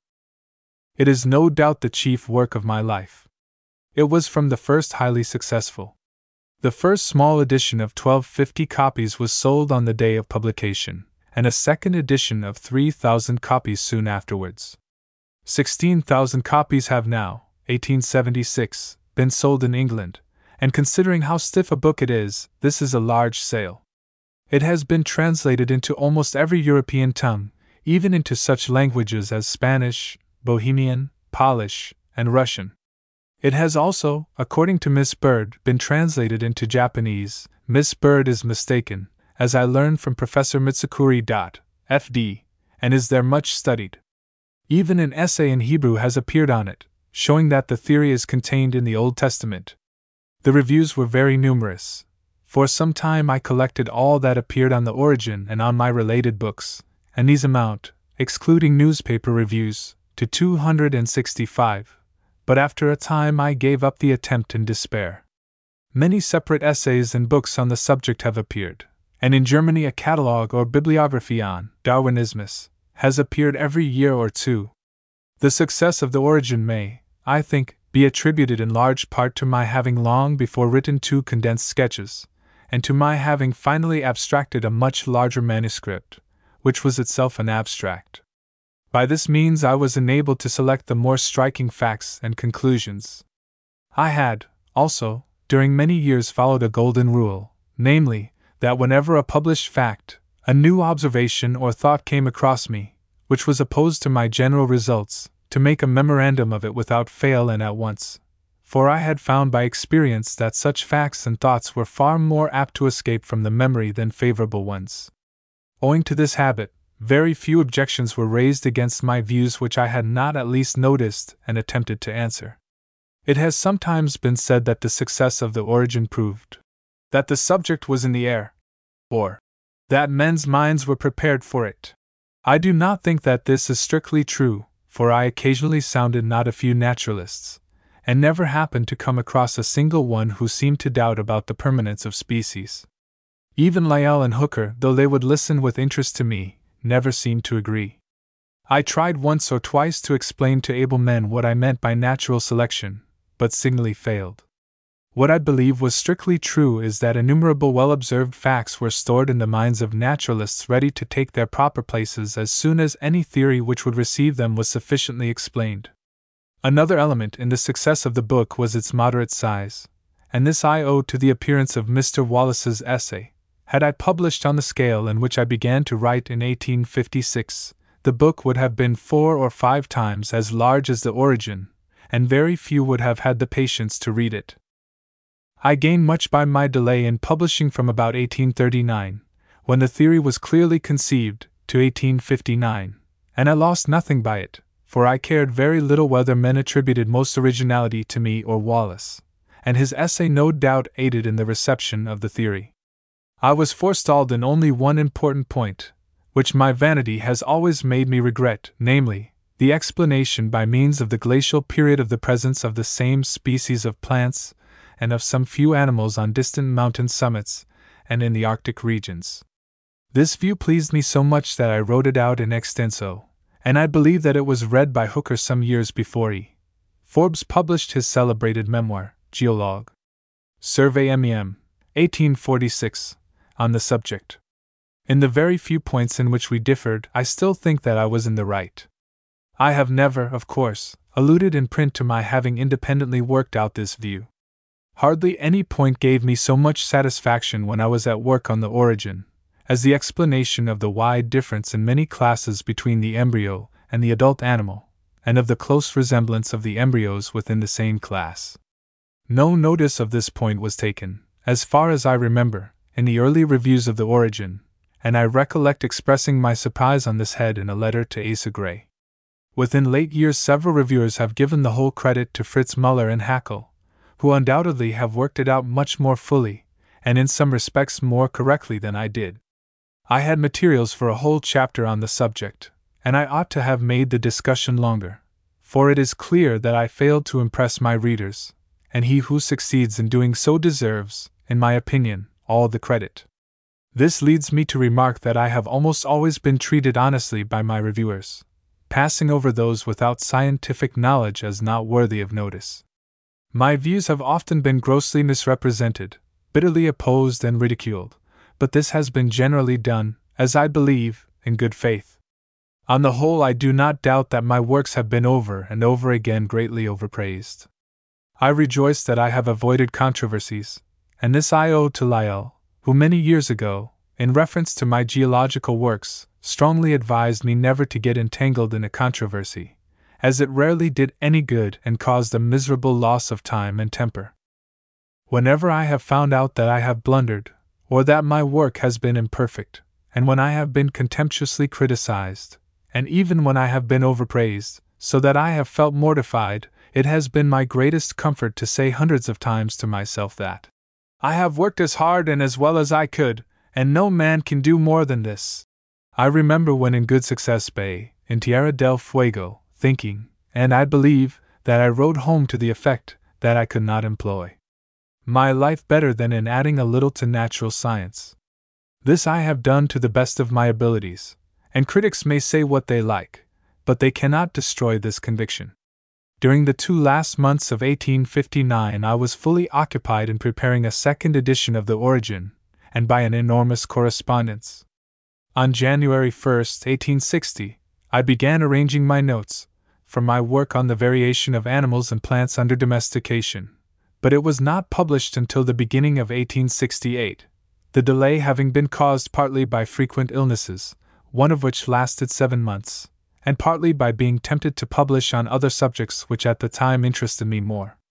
On May 15, 1862, my little book on the fertilization of orchids, which cost me ten months' work, was published. Most of the facts had been slowly accumulated during several previous years. During the summer of 1839, and I believe, during the previous summer, I was led to attend to the cross fertilization of flowers by the aid of insects, from having come to the conclusion in my speculations on the origin of species that crossing played an important part in keeping specific forms constant. I attended to the subject more or less during every subsequent summer, and my interest in it was greatly enhanced by having procured and read in November 1841, through the advice of Robert Brown, a copy of C. K. Sprengel's wonderful book, Das entdeckte Geheimnis der Natur, for some years before 1862, I had specially attended to the fertilization of our British orchids. And it seemed to me the best plan to prepare as complete a treatise on this group of plants as well as I could, rather than to utilize the great mass of matter which I had slowly collected with respect to other plants. My resolve proved a wise one, for since the appearance of my book, a surprising number of papers and separate works on the fertilization of all kinds of flowers have appeared and these are far better done than I could possibly have effected. The merits of poor old Sprengel, so long overlooked, are now fully recognized many years after his death. During the same year, I published in the Journal of the Linnean Society a paper on the two forms or dimorphic condition of primula, and during the next five years, five other papers on dimorphic and trimorphic plants. I do not think anything in my scientific life has given me so much satisfaction as making out the meaning of the structure of these plants. I had noticed in 1838 or 1839 the dimorphism of Linum flavum, and had at first thought that it was merely a case of unmeaning variability. But on examining the common species of Primula, I found that the two forms were much too regular and constant to be thus viewed. I therefore became almost convinced that the common cowslip and primrose were on the high road to become dioecious, that the short pistil in the one form, and the short stamens in the other form were tending towards abortion. The plants were therefore subjected under this point of view to trial, but as soon as the flowers with short pistils fertilized with pollen from the short stamens were found to yield more seeds than any other of the four possible unions, the abortion theory was knocked on the head. After some additional experiment, it became evident that the two forms, though both were perfect hermaphrodites, bore almost the same relation to one another as do the two sexes of an ordinary animal. With Lythrum, we have the still more wonderful case of three forms standing in a similar relation to one another. I afterwards found that the offspring from the union of two plants belonging to the same forms presented a close and curious analogy with hybrids from the union of two distinct species. In the autumn of 1864, I finished a long paper on climbing plants and sent it to the Linnean Society. The writing of this paper cost me four months, but I was so unwell when I received the proof sheets that I was forced to leave them very badly and often obscurely expressed. The paper was little noticed, but when in 1875 it was corrected and published as a separate book, it sold well. I was led to take up this subject by reading a short paper by Asa Gray, published in 1858. He sent me seeds, and on raising some plants, I was so much fascinated and perplexed by the revolving movements of the tendrils and stems, which movements are really very simple, though appearing at first sight very complex, that I procured various other kinds of climbing plants, and studied the whole subject. I was all the more attracted to it, from not being at all satisfied with the explanation which Henslow gave us in his lectures about twining plants, namely, that they had a natural tendency to grow up and aspire. This explanation proved quite erroneous. Some of the adaptations displayed by climbing plants are as beautiful as those of orchids for ensuring cross fertilization. My variation of animals and plants under domestication was begun, as already stated, in the beginning of 1860, but was not published until the beginning of 1868. It was a big book, and cost me four years and two months' hard labor. It gives all my observations and an immense number of facts collected from various sources about our domestic productions. In the second volume, the causes and laws of variation, inheritance, etc., are discussed as far as our present state of knowledge permits. Towards the end of the work, I give my well abused hypothesis of pangenesis. An unverified hypothesis is of little or no value. But if anyone should hereafter be led to make observations by which some such hypothesis could be established, I shall have done good service, as an astonishing number of isolated facts can be thus connected together and rendered intelligible. In 1875, a second and largely corrected edition, which cost me a good deal of labor, was brought out. My Descent of Man was published in February 1871. As soon as I had become, in the year 1837 or 1838, convinced that species were mutable productions, I could not avoid the belief that man must come under the same law. Accordingly, I collected notes on the subject for my own satisfaction, and not for a long time with any intention of publishing. Although in the origin of species the derivation of any particular species is never discussed, yet I thought it best, in order that no honorable man should accuse me of concealing my views, to add that by the work. Light would be thrown on the origin of man and his history. It would have been useless and injurious to the success of the book to have paraded, without giving any evidence, my conviction with respect to his origin.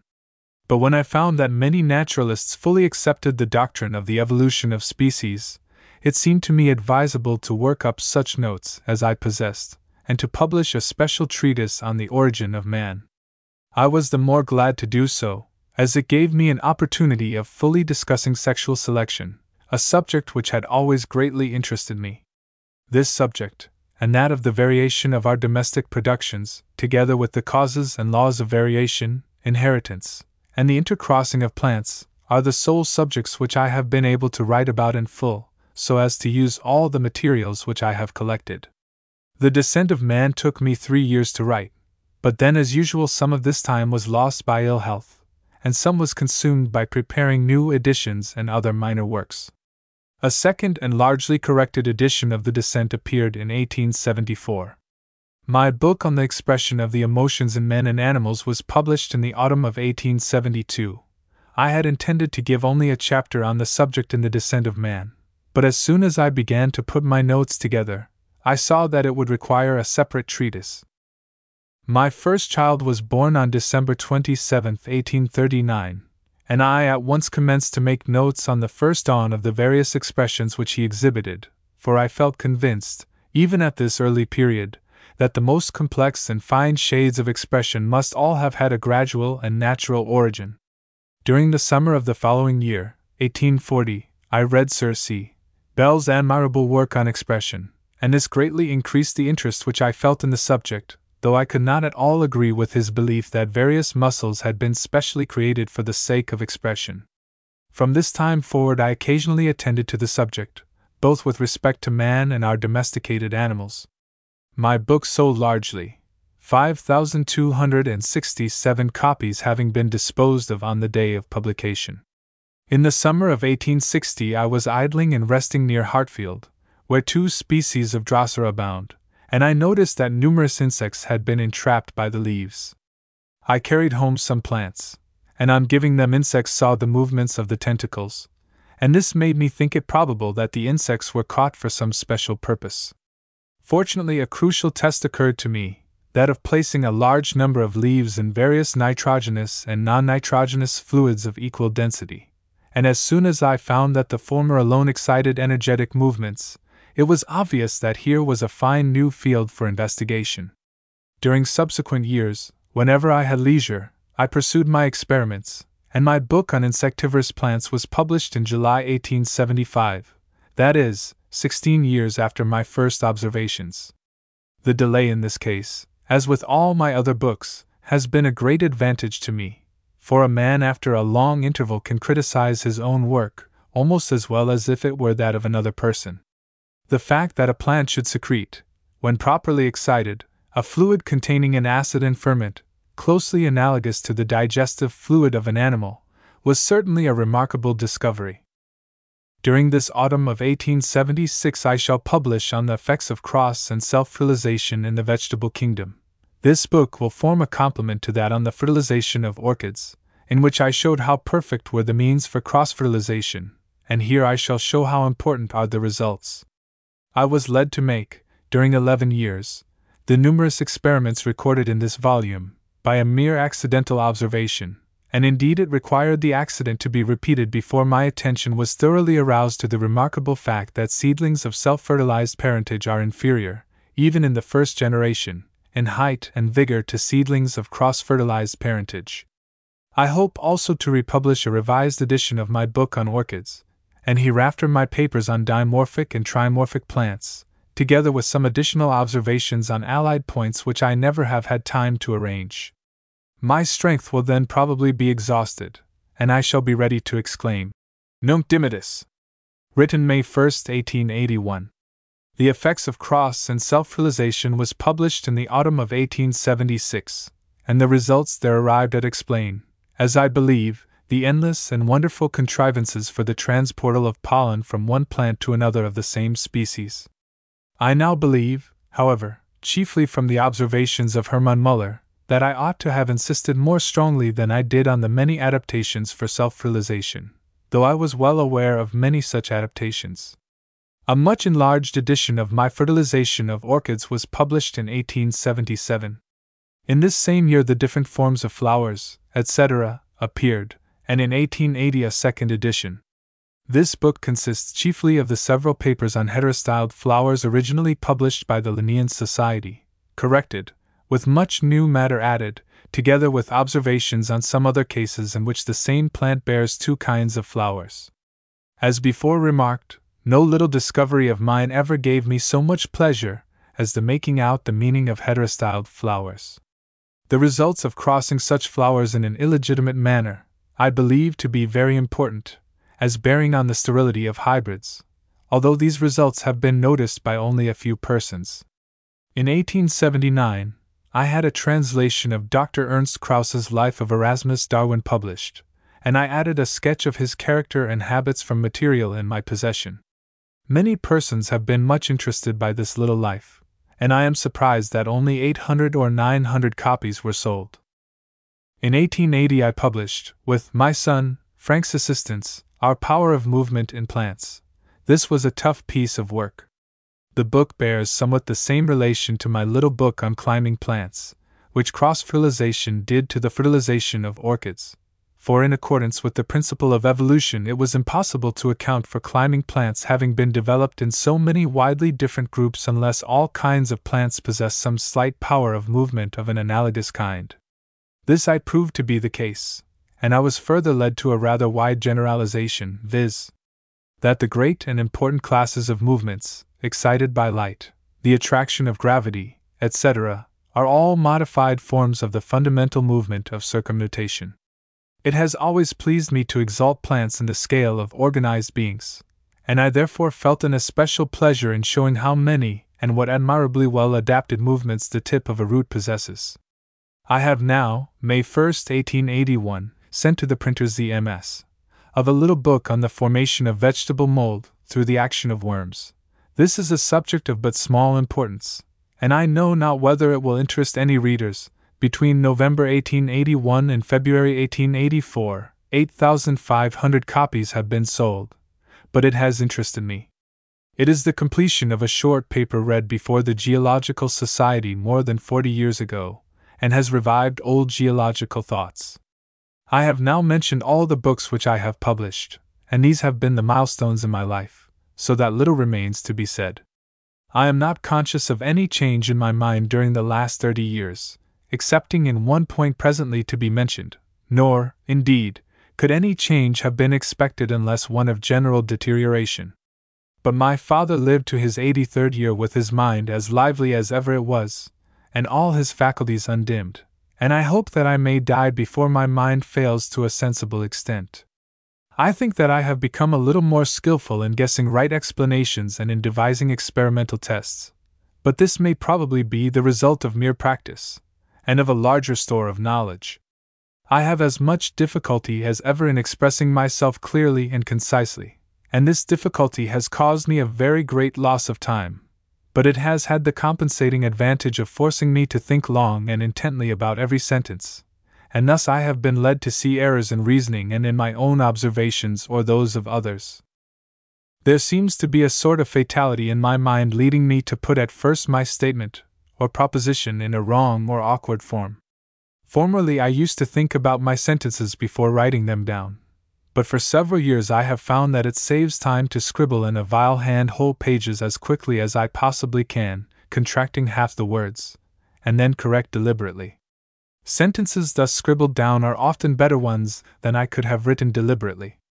Having said thus much about my manner of writing, I will add that with my large books I spend a good deal of time over the general arrangement of the matter.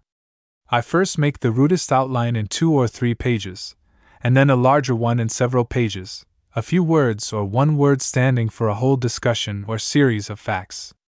Each one of these headings is again enlarged and often transferred before I begin to write in extenso. As in several of my books, facts observed by others have been very extensively used, and as I have always had several quite distinct subjects in hand at the same time, I may mention that I keep from 30 to 40 large portfolios, in cabinets with labeled shelves, into which I can at once put a detached reference or memorandum. I have bought many books, and at their ends I make an index of all the facts that concern my work. Or, if the book is not my own, write out a separate abstract, and of such abstracts I have a large drawer full. Before beginning on any subject, I look to all the short indexes and make a general and classified index, and by taking the one or more proper portfolios, I have all the information collected during my life ready for use. I have said that in one respect my mind has changed during the last twenty or thirty years. Up to the age of thirty, or beyond it, poetry of many kinds, such as the works of Milton, Gray, Byron, Wordsworth, Coleridge, and Shelley, gave me great pleasure, and even as a schoolboy I took intense delight in Shakespeare, especially in the historical plays. I have also said that formerly pictures gave me considerable, and music very great delight. But now, for many years, I cannot endure to read a line of poetry. I have tried lately to read Shakespeare, and found it so intolerably dull that it nauseated me. I have also almost lost my taste for pictures or music. Music generally sets me thinking too energetically on what I have been at work on, instead of giving me pleasure. I retain some taste for fine scenery, but it does not cause me the exquisite delight which it formerly did. On the other hand, novels which are works of the imagination, though not of a very high order, have been for years a wonderful relief and pleasure to me, and I often bless all novelists. A surprising number have been read aloud to me, and I like all if moderately good, and if they do not end unhappily, against which a law ought to be passed. A novel, according to my taste, does not come into the first class unless it contains some person whom one can thoroughly love, and if a pretty woman, all the better. This curious and lamentable loss of the higher aesthetic tastes is all the odder, as books on history, biographies, and travels, independently of any scientific facts which they may contain, and essays on all sorts of subjects interest me as much as ever they did. My mind seems to have become a kind of machine for grinding general laws out of large collections of facts. But why this should have caused the atrophy of that part of the brain alone, on which the higher tastes depend, I cannot conceive.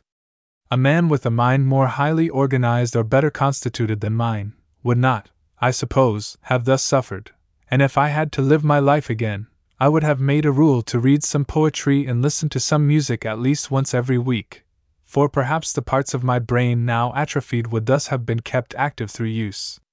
The loss of these tastes is a loss of happiness, and may possibly be injurious to the intellect, and more probably to the moral character, by enfeebling the emotional part of our nature. My books have sold largely in England, have been translated into many languages, and passed through several editions in foreign countries.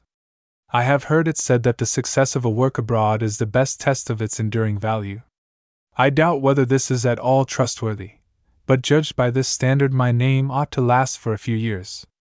Therefore, it may be worth while to try to analyze the mental qualities and the conditions on which my success has depended, though I am aware that no man can do this correctly. I have no great quickness of apprehension or wit which is so remarkable in some clever men, for instance, Huxley. I am therefore a poor critic. A paper or book, when first read, generally excites my admiration, and it is only after considerable reflection that I perceive the weak points. My power to follow a long and purely abstract train of thought is very limited, and therefore I could never have succeeded with metaphysics or mathematics. My memory is extensive, yet hazy. It suffices to make me cautious by vaguely telling me that I have observed or read something opposed to the conclusion which I am drawing, or on the other hand in favor of it, and after a time I can generally recollect where to search for my authority. So poor in one sense is my memory, that I have never been able to remember for more than a few days a single date or a line of poetry. Some of my critics have said, Oh, he is a good observer, but he has no power of reasoning. I do not think that this can be true, for the origin of species is one long argument from the beginning to the end, and it has convinced not a few able men. No one could have written it without having some power of reasoning. I have a fair share of invention, and of common sense or judgment, such as every fairly successful lawyer or doctor must have, but not, I believe, in any higher degree. On the favorable side of the balance, I think that I am superior to the common run of men in noticing things which easily escape attention, and in observing them carefully. My industry has been nearly as great as it could have been in the observation and collection of facts. What is far more important, my love of natural science has been steady and ardent. This pure love has, however, been much aided by the ambition to be esteemed by my fellow naturalists. From my early youth, I have had the strongest desire to understand or explain whatever I observed, that is, to group all facts under some general laws. These causes combined have given me the patience to reflect or ponder for any number of years over any unexplained problem. As far as I can judge, I am not apt to follow blindly the lead of other men. I have steadily endeavored to keep my mind free so as to give up any hypothesis, however much beloved, and I cannot resist forming one on every subject, as soon as facts are shown to be opposed to it. Indeed, I have had no choice but to act in this manner, for with the exception of the coral reefs, I cannot remember a single first formed hypothesis which had not after a time to be given up or greatly modified. This has naturally led me to distrust greatly deductive reasoning in the mixed sciences. On the other hand, I am not very skeptical, a frame of mind which I believe to be injurious to the progress of science. A good deal of skepticism in a scientific man is advisable to avoid much loss of time, but I have met with not a few men, who, I feel sure, have often thus been deterred from experiment or observations, which would have proved directly or indirectly serviceable. In illustration, I will give the oddest case which I have known. A gentleman, who, as I afterwards heard, is a good local botanist, wrote to me from the eastern counties that the seed or beans of the common field bean had this year everywhere grown on the wrong side of the pod. I wrote back, asking for further information, as I did not understand what was meant, but I did not receive any answer for a very long time. I then saw in two newspapers, one published in Kent and the other in Yorkshire, paragraphs stating that it was a most remarkable fact that the beans this year had all grown on the wrong side. So I thought there must be some foundation for so general a statement. Accordingly, I went to my gardener, an old Kentish man, and asked him whether he had heard anything about it, and he answered, Oh, no, sir, it must be a mistake, for the beans grow on the wrong side only on leap year, and this is not leap year. I then asked him how they grew in common years and how on leap years, but soon found that he knew absolutely nothing of how they grew at any time, but he stuck to his belief. After a time, I heard from my first informant, who, with many apologies, said that he should not have written to me had he not heard the statement from several intelligent farmers, but that he had since spoken again to every one of them, and not one knew in the least what he had himself meant. So that here a belief, if indeed a statement with no definite idea attached to it can be called a belief, had spread over almost the whole of England without any vestige of evidence. I have known in the course of my life only three intentionally falsified statements, and one of these may have been a hoax, and there have been several scientific hoaxes, which, however, took in an American agricultural journal. It related to the formation in Holland of a new breed of oxen by the crossing of distinct species of Bos, some of which I happen to know are sterile together, and the author had the impudence to state that he had corresponded with me, and that I had been deeply impressed with the importance of his result. The article was sent to me by the editor of an English agricultural journal, asking for my opinion before republishing it.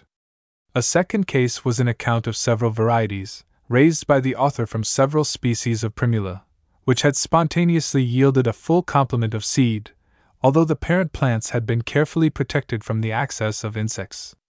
This account was published before I had discovered the meaning of heterostylism, and the whole statement must have been fraudulent, or there was neglect in excluding insects so gross as to be scarcely credible.